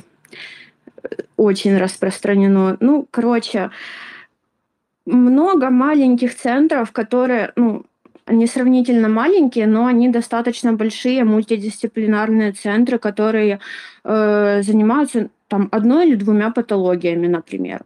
Вот, вот просто одна или две э, лизосомные болезни накопления, и этого уже выше головы, э, потому что потому что очень ну, короче, много систем задействуется и органов э, в этом всем много проявлений, там и нервная система, и органы чувств, и э, там э, опорно-двигательный аппарат, и мышцы, и кости, и все, что хочешь, и суставы, и неврология, и там задержки развития, там, расстройство спектра аутизма, что хочешь, офтальмология. Ну, короче, вот это все. Тот же самый pain management, э, например, э, реабили, реабилитологи, вот э, специальные какие-то даже ну, диагностика. Оно понятно, лабора... что да. Сама сложность вот этой должно... патологии, да, да, да. она э, регламентирует вот такую команду. Дисциплинарного подхода, да, и это должно быть, но его нет э, у нас, например. Э, и поэтому приходится по крупицам э, выискивать каких-то более или менее э, врачей, которым ты доверяешь, э, и которым ты можешь послать хотя бы за, не знаю, за диагнозом. Ну вот смотри, вот ты все это сказала, да. назвала, то есть на самом деле проблемы да. они точ, точечные, но их много. Я думаю, что ты пытаешься сказать, что как бы вот хотелось бы, чтобы вот так, вот так, сказать, вот так, что вот очень так. плохо. Я в аду не знаю, э, у вас получится, но у нас, э, но у нас э, все плохо. Прям. Просто вопрос один глобальный. Вот мы на самом деле мы обсуждаем фундаментальные проблемы, почему вот такое вот междисциплинарное отношение, почему этого нету всего. Вот как ты думаешь, почему этого нету? То есть не, даже не проблема то, что, того, чего есть, а проблема того, почему не так, вот как, допустим, в Израиле. На чем это все держится? Да много на чем. Лично ну, у меня раз, проблема ну, сейчас... Попробуй, попробуй ответить почему... коротко, да? Анна, да. смотри, попробуй так сжато, потому что мы там, ну, тебя размазывает в речи, пойми да. правильно, я не критикую, да? да? Я поняла. А, и это на, нас слушают люди. Да. Лично мне хотелось бы, чтобы было больше людей, банально, потому что я должна заниматься всем, э, всей и взрослыми детьми, и беременными, и всем вот этим всем, э, я не хотела бы этим заниматься, я бы хотела чем-то более узким заниматься в рамках клинической генетики для начала. Ну, вот, ну то есть ну, не, и хватает, потом не хватает людей. Не хватает людей, не, ну, Понятно. вообще все, все плохо, да, действительно есть проблемы коммуникации э, разных парадигм, э, вот совковых школ, и вот этого всего. Я не Понятно. знаю даже, что вам сказать еще. Большое спасибо, что дали высказаться. Да, действительно. Спасибо тебе, что тебя высказалась. По, тебя, по сути, воткнули, э, потому что надо было. Вот слово медицинский генетик тут было написано на кабинете. Тебя воткнули. А инфраструктуры под тебя нету. А в Израиле да, она да. есть. Да. Вот и все. То есть ты одна, как вот э, в вакууме. И приходится ее вокруг себя как-то создавать по крупицам и искать какие-то возможности диагностики и лечения. Э, да, это плохо. Очень плохо. Ну, ничего. Ну, ты же справишься потихонечку, полигончику. Я, я реально вот сейчас очень кайфую от того, что делаю, несмотря на вот эти все сложности. Еще бы действительно поменьше э, всякого фуфла, в том числе и в медицинской генетике. Ну просто я не могу. Все время рассказываю о том, что лично у нас есть свой собственный сорт э, фуфломицина. Это, это фалатный цикл. Вот просто все им лечат хватит, остановитесь, прошу вас. А, ну, ну, я... И это какие-то э, центры более крупные, чем я, например, и, и с какой-то репутацией э, более ну, короче, блин, ну, то есть разница между там мной и ними, например, то, что у них есть репутация, то, что у них есть больше людей, и то, что они дают четкий и понятный ответ на вопрос, который, ну, на запрос пациента. То есть вот попьешь добавок сайхерба, мы тебя вылечим, э, тебе станет лучше, и это что угодно может быть. И с другой стороны, я Э, которая говорю, ну я ничего не гарантирую, как бы вообще. Мы вам ничем не поможем, мы только поставим диагноз. Вот.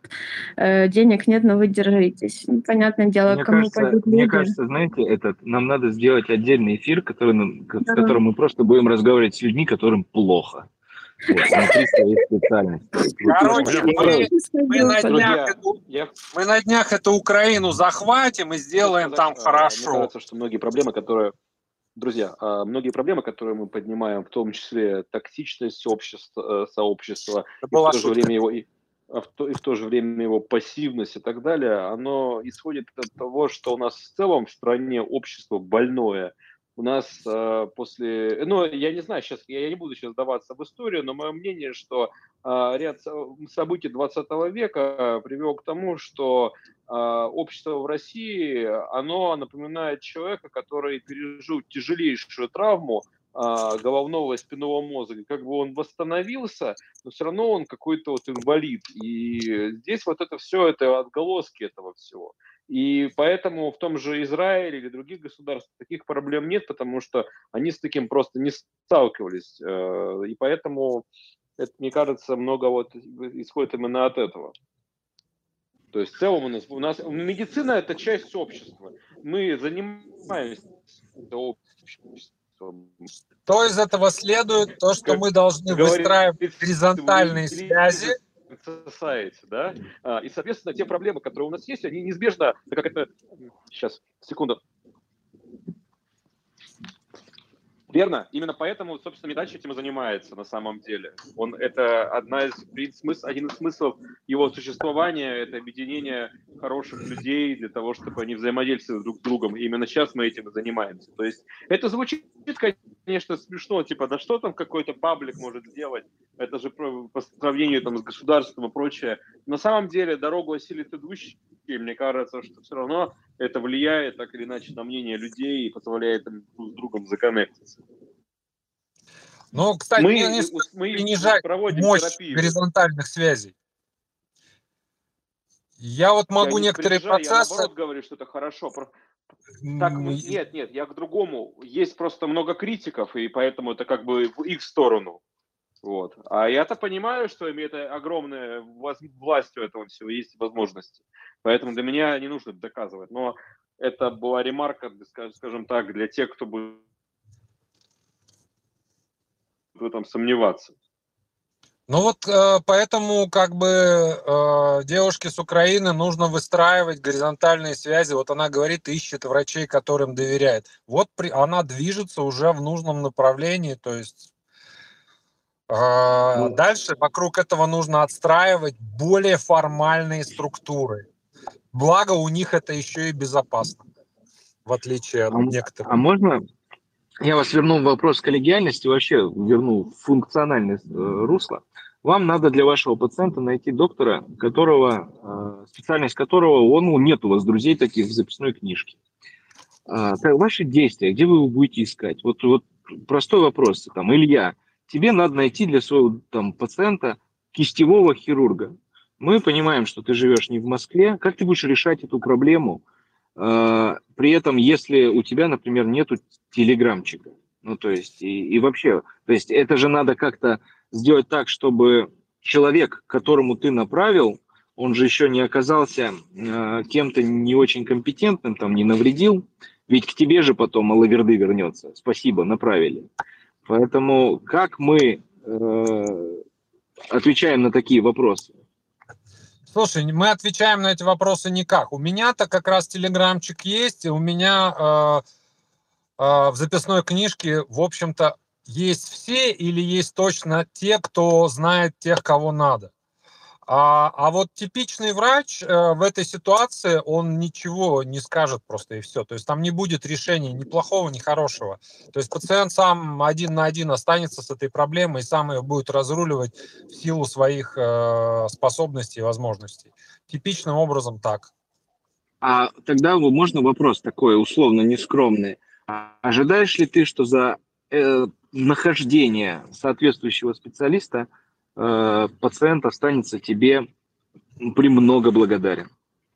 Нет, для, для себя давным-давно на этот вопрос ответил, то есть за что я беру деньги, а за что я их не беру и даже не думаю о том, что они здесь могли бы быть. А, в данном случае это как бы вот э, это не та вещь, э, то есть здесь я как бы выступаю как э, какой-то гражданин, который работает на него пробона. То есть это штука, которая просто работает на мою репутацию. Она монетизируется косвенно.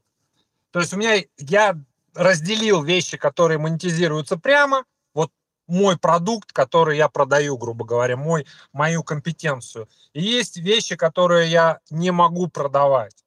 И я их или даю даром, или не даю никак, то есть по ситуации. Это вот, ну, кстати, интересная тема. Антон, а как ты находишь специалиста? Положим, что, ну, вот такая ситуация, что они там, твои друзья, которым можно быстро написать, они, в общем-то, либо сказали, Антон, извини, там не сейчас, а надо сейчас, или они сказали, что, слушай, ну, братан, извини, нету никаких контактов, тебе удачи с пациентом, а, как ты будешь выкручиваться. Положим, если надо, что-то, ну вот прям, а, да или просто, знаешь, хороший какой-то специалист, пусть и несложный, а вот ну нету у тебя, где ты его будешь искать? Пользуешься ли ты Гуглом, сам внутри себя, ищешь ли этих людей по отзывам, ну как вот, дай какую-то стратегию не для тех, кто король телеграм-чатов. Слушай, у меня просто, вот прям если честно говорить, у меня есть EMC. Да просто один... Там остались все контакты крутых чуваков, которым я пишу и говорю, вот есть такая проблема. И поли... вот у меня, у меня не было таких вот моментов в жизни, когда я, допустим, написал, мне скажут, ну, прям полный швах, полный облом. Прям вот, вот не было у меня такого ни разу в жизни. Я просто а могу если себе... нет денег на EMC? Вопрос не в EMC, понимаешь, у меня можно организовать через человека, который я знаю, что он не дебил, что он за докмет, что он херню не посоветует, и у него есть такой же товарищ, который работает в его парадигме где-то там в ГОСе. Он спрятан хитро, вот э, я до него достучусь вообще никак, а тут по прямой линии я могу через человека взять и на него просто перенаправить человека. Все. Сказать там пароли явки, и все будет нормально. У меня просто в жизни не было такой ситуации, когда такого не было, поэтому не могу тебе ответить. Просто вот не было такого. И здесь вот как ресурс, как э, связи в EMC у меня лично работает очень сильно, что это прям решается быстро. А такой вопрос. Э, я знаю некоторых людей, которые зарабатывают деньги тем, что они помогают решать вопросики не в медицине, а, например, с правами, там, с получением разрешения на оружие и так далее. И я слышал, что есть такие люди в медицине решалы, пристраиватели, договариватели, они берут за это деньги.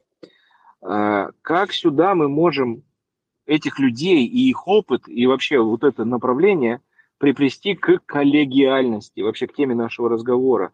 Потому что мне всегда эти люди казались какими-то удивительными воротилами, а, решалами, траблшутерами. Имеют ли они право на жизнь? Обычно это бывшие врачи, которым все это надоело, и ответственность это, проще перенаправлять потоки, получать полтинничек за это.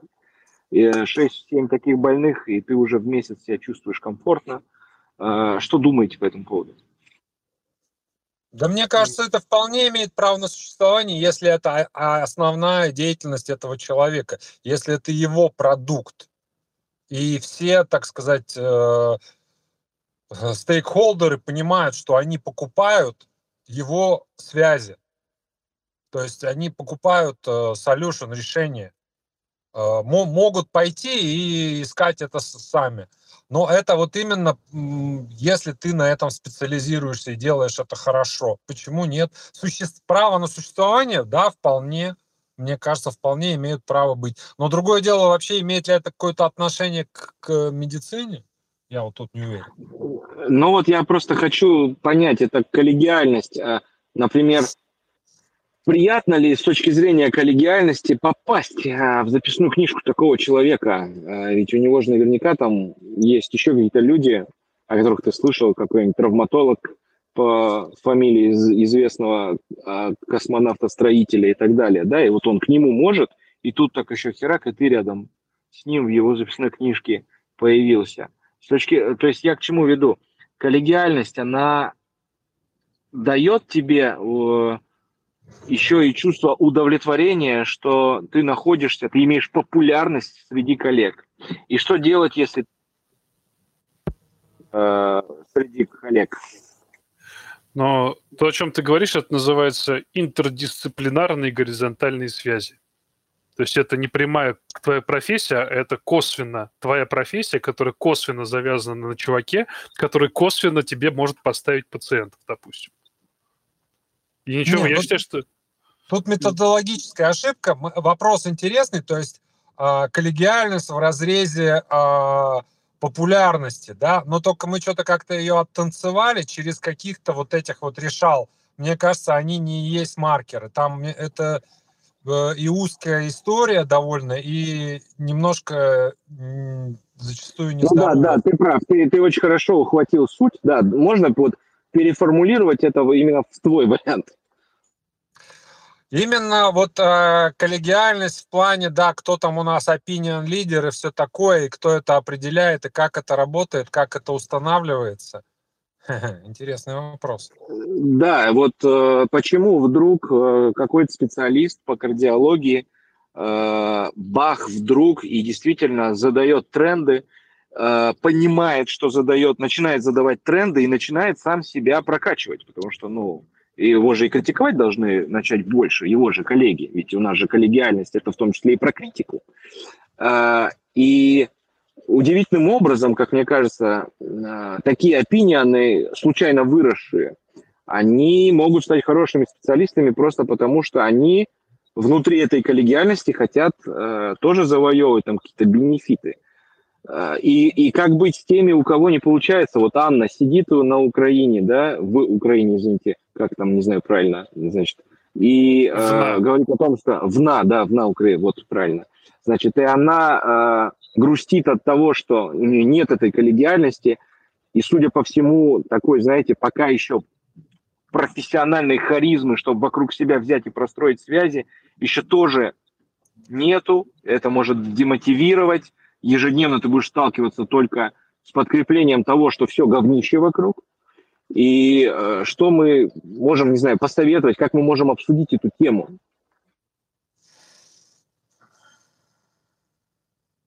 Я думаю, Слушай, что ну, из... тут ну давай. Лич, личностная, личностная, мне кажется, особенность. Э, нельзя из себя сделать харизматика, нельзя из себя сделать а, в хорошем смысле истероидную фигуру, которая получает дофамин через публичность. Просто у некоторых этого нет, и все, и вот, ну, они получают дофамин через другое, и они не будут так, э, они не будут э, этими людьми никогда никак.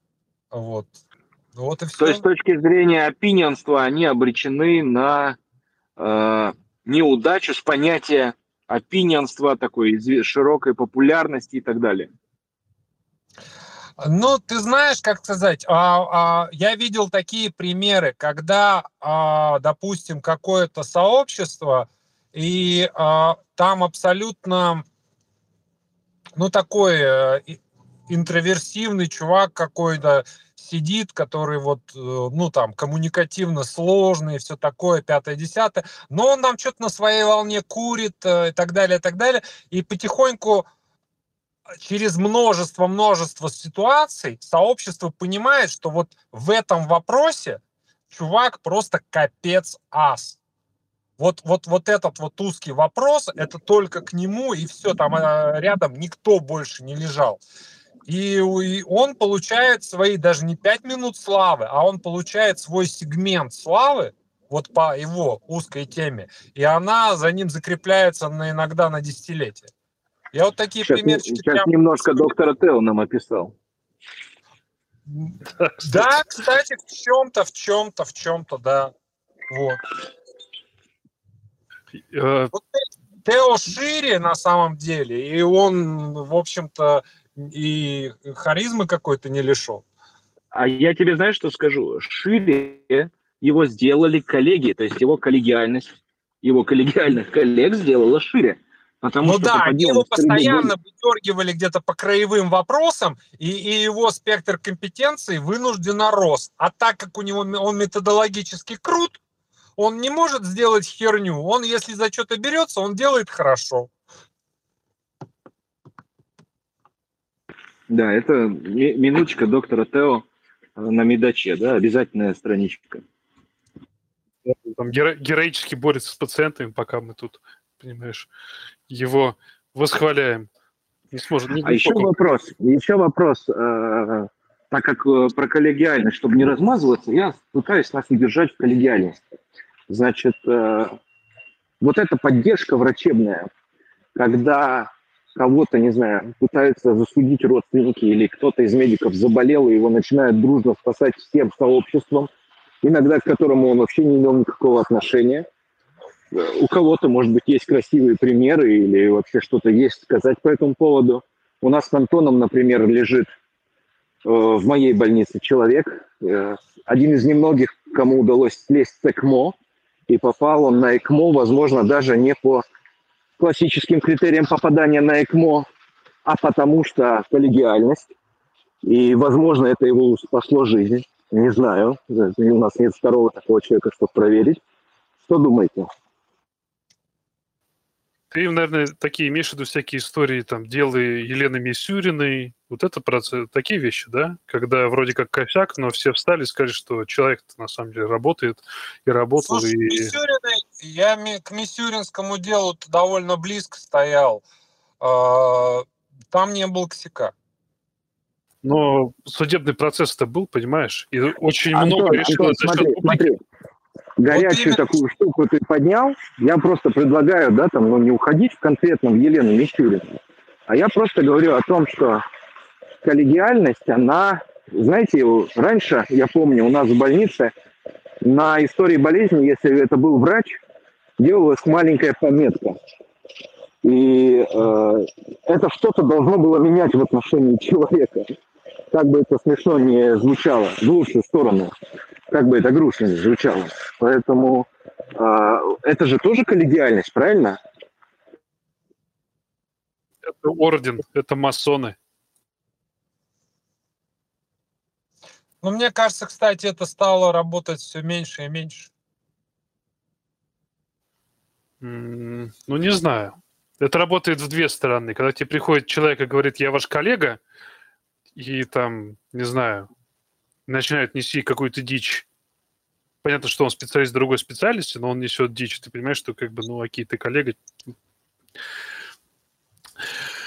Я даже не, ну, вот у меня как-то к этому двояко странное отношение. Это как, не знаю, как э, если человек начинает свою фразу с фразы как христианин, допустим.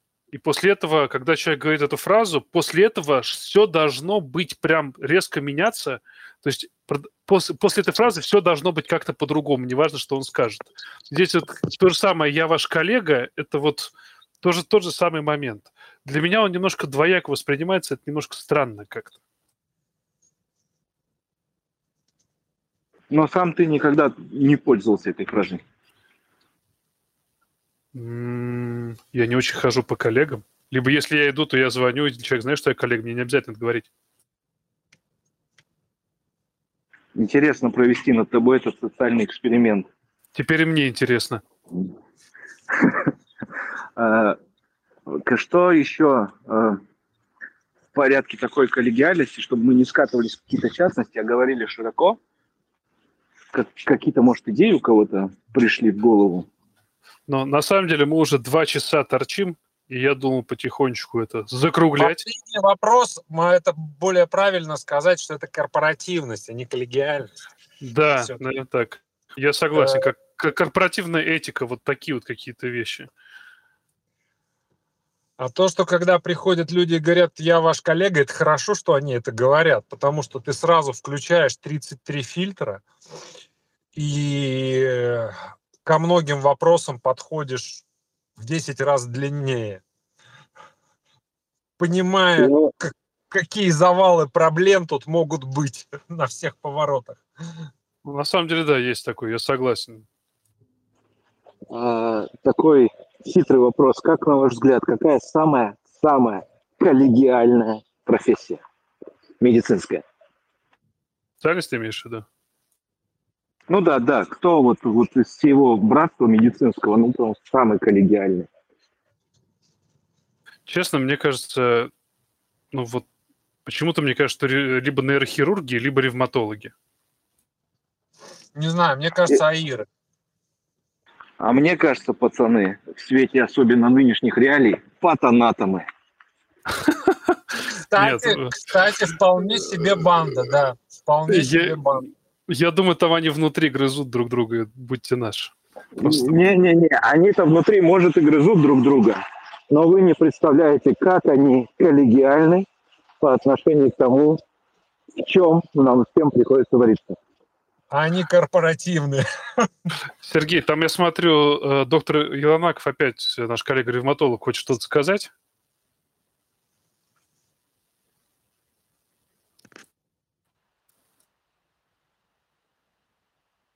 Так, да, мы слушаем.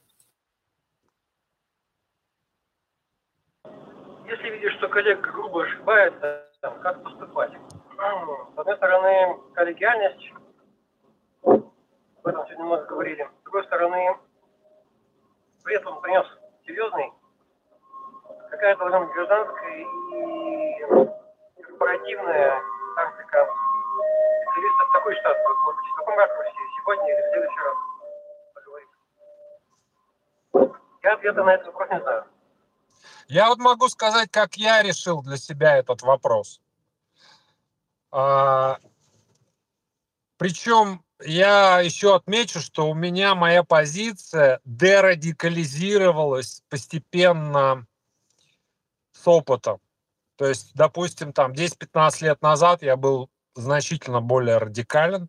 Ну, там, может быть, это уровень тестостерона, может быть, еще что-нибудь. Вот. А, э, я э, внутри себя где-то провожу такую свою линию, она не статична, она постоянно туда-сюда двигается, она внутренняя моя. Формализовать ее довольно сложно. И иногда я вижу, допустим, ну то есть иногда ты видишь назначения, которые безумны даже без контекста. Ну то есть вот этого не может существовать ни в, ни в одном контексте, ни в каком. Просто это вот, вот. Некоторые вещи, а, в контекстах а, могут существовать. А, и они, хотя и безумны, но уровень их безумия, в общем, я иногда вижу в терапевтической тактике коллеги, я могу немножко понять, с кем я имею дело. Э, и это скажи, приходит... Скажи честно, да, иногда заметно, что доктор хотел наказать больного. Иногда очень странные вещи заметны. Однажды а, а, а у меня была, была такая история, я э, э, мне не очень хорошая память на вот там фамилии, имена, но я как-то э, увидел назначение одного доктора один раз, офигел, увидел через длительное время второй раз назначение, то есть я вспомнил, как я офигел первый раз, думаю, ох ты, вот второй раз такое за полгода там или за год. Вот. А когда я увидел третий раз, я уже вспомнил, что это один и тот же человек. То есть я понял, что вот там за два там, года, допустим, я три раза радикально офигеваю. Ну, то есть меня удивить, так скажем, довольно-таки сложно, но этот справлялся просто там три из трех. Вот. И проходит некоторое время, и я встречаю этого доктора на какой-то, то есть не формовой, локальной, вот, а этот доктор ко мне сразу подруливает и начинает мне рассказывать, что-то рассказывать, но это очень был странный разговор. В общем, смысл в том, что я где-то на второй минуте понимаю, что там на самом деле эндогенные психические процессы, человек просто глубоко болен, там с мышлением проблемы. Вот. А, штука в том, что, вернусь, э, как я для себя это решил. Вот я смотрю на назначение и говорю, это мой плохой коллега, неопытный, некомпетентный, не доучился, плохо. Вот, ну, я не знаю, почему так вышло. Может быть, это не его вина или преимущественно не его вина. Он продукт системы или неважно. Я вижу, что это плохой коллега, но я его по назначениям вижу, отношу вдруг почему-то к, к тому, что он коллега. Не только по назначениям, но и потому, что говорит пациент. Да? То есть в сумме я это все складываю, и я имею дело с коллегой. И вот в этом случае я смягчу максимально. Я обойду все моменты, я смягчу, я дам пациенту понять, что не надо вот это, не надо то, и, может быть, даже не надо туда возвращаться, но все было, в принципе, хорошо, просто сейчас еще лучше стало. А в некоторых случаях я смотрю и вижу, что это не мой коллега. Вот эту херню писал не врач, он мне не коллега. А раз он мне не коллега, какая в жопу коллегиальность? Я его замочу и глазом не моргну. Потому что это не коллега. Таким не место в профессии. Поэтому вот моя позиция такая, что где-то нужно внутри себя провести линию, двигать ее, не двигать, как двигать, это другой вопрос. Но факт тот, что нас окружают наши коллеги хорошие, не очень профессиональные, еще менее профессиональные и случайные люди в медицине. Вот последних надо мочить, не стесняться. Мое мнение. Антон, твое мнение, давай, стреляй. Мы резю, резюме подводим, так сказать, да? Мне э, всегда сложно судить врача по его назначениям. Слишком широкий профиль. И часто ты смотришь на некоторые назначения, и ты даже понимаешь, почему этому пациенту эти назначения были даны. Прям понимаешь, потому что, ну, как бы, этот пациент пришел, ты с ним пообщался, ты понял, что вот ему надо дать вот это, и все. Я обычно так не делаю, ну, просто я не могу там противовирусные всякие назначать, или там иммуномодуляторы, или еще что-то. Ну, просто вот я, я даже дозировка не знаю, я не могу их написать, потому что я не знаю дозировки, как их назначить. Я их никогда в жизни не назначал. Ну, это я. И если ко мне приходит человек с каким-то рецептом, я сейчас смотрю на пациента, потом смотрю на рецепт, потом понимаю, вообще как-то соотносится с тем, о чем думал доктор, когда он это писал. Потому что некоторым людям, как бы ты понимаешь, что, что окей, ну, он подогнулся немножко и назначил ему ерунду. И я, например, просто считаю, что неправильно мочить. Вот прям как Илюха говорит, ну ты, э, Илюха на другом уровне находится. Я прям понимаю, что у него он находится на другом уровне, он пришел как-то к этому мнению, что это надо мочить. Я пока еще к нему не пришел. Но я думаю, что он потихонечку, медленно к нему, я лично э, потихонечку, медленно к нему иду. По поводу всего остального, я думаю, что просто надо быть немножко этичным. И может, возможно, как-то э, сообщество сейчас будет тесниться, тесниться, и будет все больше и больше врачей, и эти врачи просто будут находиться и спрашивать, чувак, а зачем ты это назначил? И даже ты смотришь, понимаешь, что, что вот потому что это работа, ты понимаешь, что все вообще. Я все понятно, с этим человеком просто не надо контактировать, не надо общаться. Потому что он будет думать по-другому, и ним надо минимизировать общение. Он все будет назначать дальше, как он будет назначать. Ты скажешь пациенту, что это херня. Пациент, как вот мы с Илюхой общались, он залезет в интернет, с вас смотрит, а там чудодейственный миксидол, который там поможет. Это же последний доктор дурак, а не тот, кто миксидол назначил, такой замечательный препарат.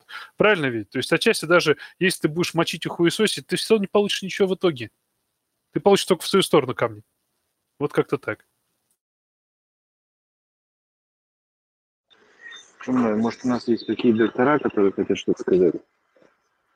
Нет, пока никого не вижу, кто хочет сказать. Я все время ждал момент, когда я могу что-то сказать, но я не знаю, насколько это будет уместно поговорить типа про э, фундаментальную медицину, что тут творится, потому что тут я имел э, разный опыт, и плохой, и хороший, и, в принципе, сейчас...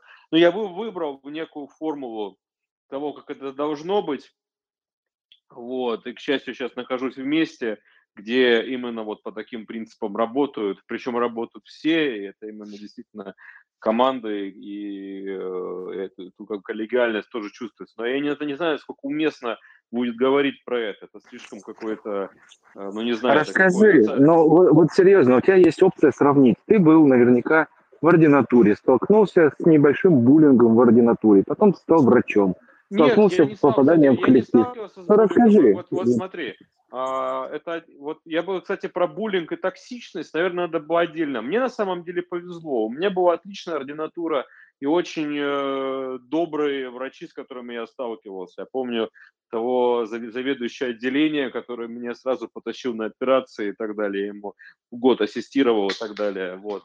Поэтому я не думаю, что я буду адекватным человеком, который будет говорить про буллинг в ординатуре. Я сталкивался с очень тяжелой токсичностью именно в научной деятельности, да, это было, и я работал в разных коллективах, и хороших, и очень плохих при этом, которые оставили прям, ну, гнетущее впечатление, прям, но работая там, я понял, как, в принципе, должно быть, потому что оно же как раз-таки на контрасте с плохим возникает мысли.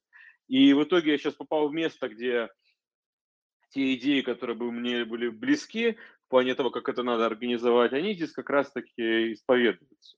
А, я хочу вообще в целом попробовать сказать, что ключевая разница между а, тем, что делается в фундаментальной медицине, тем, что это в клинической, тем, что фундаментальная медицина, она выпускает продукт. А, этот продукт, и к нему надо относиться, это научное исследование. И к нему надо относиться примерно так же, как делается, например, снимается фильм или, снима, или делается игра, или, де, или записывается музыкальный альбом, потому что ну, для меня это близко, у меня был музыкантский опыт, так что я это примерно хорошо понимаю. То есть э, вот есть группа, которая хочет записать альбом, она приходит в студию, и там есть э, гитарист, басист, барабанщик, вокалист и так далее, и клавишник, и плюс есть э, продюсер, который за этим всем следит, есть звукарь, который записывает, есть человек, который это сводит, есть человек, который занимается мастерингом. И это большая командная работа, которая приводит к тому, что по итогу выпускается альбом. Когда люди думают, что вот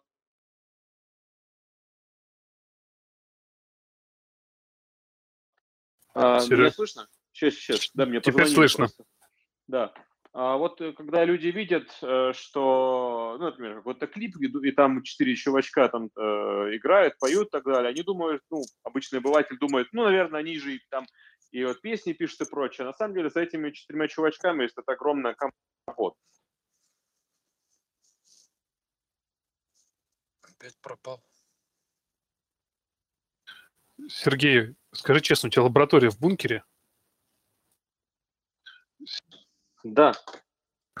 Да нет, мне, сейчас мне звонил, звонили просто, и я, я, я просто в этим, в AirPods, поэтому оно сразу... Там по кругу бегает стая мышей, и когда вот она пробегает в створе вышки, все падает.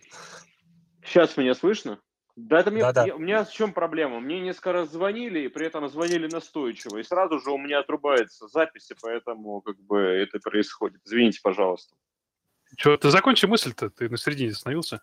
Uh, ну, я говорю, что на самом деле за любой... Это, это командная работа, как бы, за этими четырьмя чувачками, которые там в клипе там это, поют, танцуют. Вот то же самое и в науке, то есть как бы есть uh, конечный результат, это статья, и в ней, если это мы берем, ну, нормальные исследования, мы не берем это когда там люди делают там диссер за деньги и, про, и прочее, мы берем как бы как это делается. Мы видим там куча людей, которые кто-то что-то делает, и вот в нормальном коллективе это и происходит. Вот я сейчас участвую в нескольких исследованиях, и здесь у каждого человека своя роль, и при этом это настолько здорово, когда при этом, ну, есть какая-то задача какая-то одна, и над этим бьются несколько людей с разных сторон. То есть есть человек, который в химии тащит, есть человек, который тащит в биологии, есть человек, который тащит а, в, как патолог, он знает, он разбирается в воспалении, разбирается в суставах. Ну, это проект просто связанный там, с, э, там, с, с хрящевой тканью. Вот. Э, и все вместе мы приводим к тому, что получаем какой-то конкретный результат. И то же самое это происходит потом, когда этот результат уже обрастает плотью и становится уже там как конкретным исследованием, которое потом в дальнейшем, в дальнейшем публикуется. И здесь также коллеги, коллегиальность очень важна на самом деле. Она не похожа на ту, на та, которую, которую вы сейчас описывали. Вы говорили про пациентов, про то, как нужно отправлять их в другое учреждение или работать в одном учреждении, чтобы вместе лечить. Но некие общие принципы командной работы, тимворка, ну, здесь, конечно, присутствуют. И он, мне кажется, тут не менее важен, потому что если такого нет, то ничего и не будет. Но об этом многое написано на самом деле. Если открыть какие-нибудь журналы типа там Nature или Science, там у них есть раздел Careers, где они там описывают, а, что, насколько важен климат в лабе или, или насколько важна там командная работа и так далее. Так что здесь с этим, конечно, сталкиваешься. Задавайте вопросы, Слушай, я отвечу. Мораль, работаешь коллегиально, получается коллегиальность. Да? Работаешь так. атомарно, да хоть усрись коллегиальности особой не будет. Слушайте, а такой вот вопрос. Вот э, Илюша сказал хорошую фразу. Прочитал, значит, я по назначениям понял, что в назначении, за назначениями нету врача. Ну, похоже, что там нет никакой мысли. Не является ли коллегиальной стратегией связаться с этим доктором и как-то попытаться ему это сказать, подтянуть, не знаю, его уровень, что-то, ну, сделать эту попытку, закрыть гештальт? Объясни, вот скажи, как ты, как ты себе это представляешь? Вот как это должно выглядеть? Э, прям, прям расскажи. Да, э, пациент тебе принес эту бумажку, ты говоришь, слушайте, есть ли у вас связь с этим доктором? Э, можете мне оставить его телефон, я с ним свяжусь, потом тоже обсужу лечение, которое Слушай, там четыре гомеопатических препарата. Туда только Все, закрыли вопрос, все, до свидания. Реально, просто я тоже так думаю, что знаешь, там из серии... Не, я просто, я же не знаю, это же, понимаешь, психиатрия. То есть, может, там психиатрические препараты, я же Черт его возьми. Поним... гомеопатических препарата, например, или, или три нейролептика одновременно. Туда только с дробовиком, понимаешь? Это не лечится. Это, это там даже невозможно паллиативную помощь оказать. То там есть только три, три, нейролепти, три нейролептика мы не можем исправить, да? Например, у молодого, там, не знаю, 26-летнего врача. Ну, как бы на самом деле, когда э, у, у молодого, я же все равно, я все равно вычисляю немножко контекста, да, то есть я так э, не не прямо как следак, но я пытаюсь э, понять э, какой-то контекст. Если мне не хватает контекста, например, я вообще воздержусь от суждений, я уйду в сторону. Вот. Но если у меня достаточно контекста, и я понимаю, что с той стороны просто зло, которое там из э, бездна на тебя смотрит. Я пациенту скажу это, мне пофигу, что он в результате э, решит для себя. Это э, этический момент, вот мой внутренний. То есть э, инфернальное зло нужно называть инфернальным злом. И на компромиссы в таких случаях не идти. При этом компромиссов бывает все равно довольно много. Слушай, и а такой еще вопрос, так как, наверное, самая обширная у тебя специальность среди всех нас. А существует ли коллегиальность между разными школами психотерапии? А, или, например, а, психоанализ встретится с КБТ-терапевтом. У них будет какая-то коллегиальность между собой? Стоит ли этого ожидать?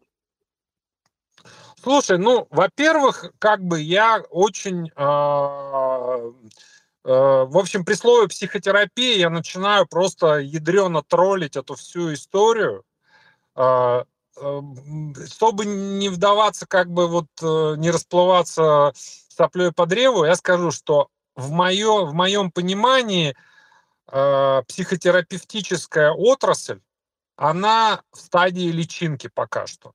И преимущественно там ад, этот ад выполняет роль бульона, из которого, возможно, что-то вырастет, на котором что-то вырастет. Пока это просто ад. Вот. Нифига себе. То есть э, э, несколько там, ну, то есть психотерапия, в, России, в это в России или это вообще так? В России, в России. Я говорю именно в контексте России, да. М- Москва сюда будет России, относиться? Я даже скажу, э, я даже исключу, пожалуй, наверное, Москву, потому что там все немножко сложнее и требует э, пояснений. А если представить себе глобально, что все нормально, и при этом встречаются за одним столом, там, или, не знаю, за, обсуждают э, или перенаправляют пациента э, участники разных психотерапевтических школ, и они будут коллегиальны или нет? Понятно, ну, что как бы должны по, по определению, но по факту. По факту, смотри, тут тоже там и у буржуев очень-очень-очень странные картины мира у людей в головах. А, там есть э, фундаменталисты, э, которые говорят, что есть CBT, и, короче, и все остальное это э, бесовщина. Вот. И в их словах, в общем-то, есть какая-то правда, потому что, ну, с доказательностью в психотерапии, мягко говоря, хреново. То, что у меня создается впечатление... Ага, и с эффективностью, ага. мягко говоря, хреново. И с соотношением цена-эффект, мягко говоря, хреново. И с доступностью хреново. Поэтому для меня это вещь в себе, по большому счету. Я ее, я, у меня нет а, проблемы с психотерапией, потому что я ее, в принципе, не считаю э, частью именно вот медицины, как медицинской науки. Это какой-то парасервис, э, дружественный, недружественный, но где-то сбоку, с краю. Mm-hmm. Вот он, он немножко отдельно, в моей голове. Потому что у меня как-то так сложилось, что я считаю э, психотерапевтические направления э, такими мощными, ну, не поймите превратно, сектантскими организациями. Где Это так каждый... зачастую, зачастую не как бы, секстант, не как бы сектантскими, а исключительно сектантскими, а иногда просто попадающими под все критерии тоталитарных сект. Ну вот я почему и говорю, что я ожидаю, что при таком раскладе никакой коллегиальности внутри там не будет, они просто будут прям э, максимально друг против друга. Это сложный компот, там может быть все. А как там будет типично протекать, я даже себе боюсь эти в самых страшных эротических фантазиях фантазировать. Прикольно. Вот, вот такой под конец вам э, инсайт, да? Э, про коллегиальность. Психотерапия, пожалуйста, удивительно. Если причем очень же популярно, сверхпопулярно. Ну, как сказать, я бы сказал, модно, но не популярно, потому что, ну, а вот сколько ты знаешь людей, которые э, замкадом ходят к психотерапевту? Есть ну, такие. знаю, там, да, по, Три, три, четыре человека суммарно назову. Там, там, там товарищи просто к ним психотерапевт входит, а не, не они к психотерапевтам. Ты немножко, ну, ты, ты немножко замкади не оцениваешь. Ну, ну, не знаю. Ну, формально, да. Нет, не более трех человек я насчитаю. И э, это, целом... это экзотика, большая экзотика. При этом то, что мы имеем в Москве, э, в этой индустрии есть определенный оборот. Но оборот это не значит именно финансовый оборот. Но это не значит, что там есть какая-то результативность, понимаешь? То есть я, я к сожалению, не могу послать э, к психотерапевту, ну, за редчайшим исключением, буквально там за редчайшим исключением, и сказать мне, слушай, напишу ему там в чатик, слушай, к тебе сейчас придет пациент, сделай там вот так и вот так, чтобы было. Там ресурсы есть, в общем, твой, твой метод, он там это может быть применен. Вот. Э, я не могу этого получить, понимаешь? То есть э, там просто это так не работает. Ну вот у нас, допустим, я по, по своей специальности смотрю опять по лечению боли. Там номер один люди должны быть психиатры, психотерапевты. Это ведущие товарищи, которые лечат хроническую боль, к примеру. Я не вижу других методов лечения хронических болей, кроме этого. А все остальное просто... Если там есть соматический субстрат, да, на него может воздействовать, хроническая боль, она останется все равно. Говоришь, Нет, ты, ты не видишь других методов, это все правильно, да, но а видишь ли ты э, специалистов, которые берут и делают? Я не есть. Но чтобы к ним протолкнуть человека... Вот именно, я говорю, исключительные единичные случаи, которые скорее а, опровергают систему, чем доказывают ее. Понимаешь, ну, они вопреки, да. а не благодаря. Я согласен, да, наверное, так. Знаешь, все-таки так есть, что в массе ты отправишь, ты понимаешь, что там начнется какая-то просто, просто дичь какая-то адовая, и человек, человек тебе обратно вернется и говорит, а ще, куда вы меня послали? Что это вообще было?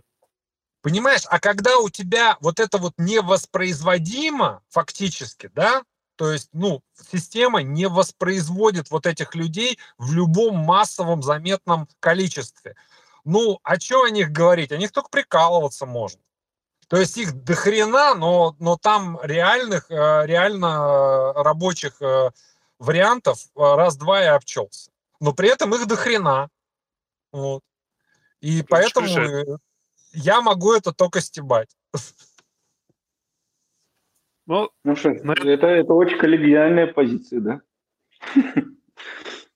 Не, ну это Давай честно, на самом деле. Нет, да нет, я просто хотел сказать, что э, мне кажется, вот на самом деле мы пришли к такому, наверное, заключительному моменту, и э, я теперь услышал Илью, я услышал Василия. Вообще, коллеги, спасибо большое, что вы э, свое мнение сказали, потому что это очень круто. Спасибо прям всем, кто нас слушал. И со своей стороны хочу сказать такую финалочку, что на самом деле коллегиальность, наверное, она все-таки в честности перед собой и перед своим отношением к коллеге. Наверное.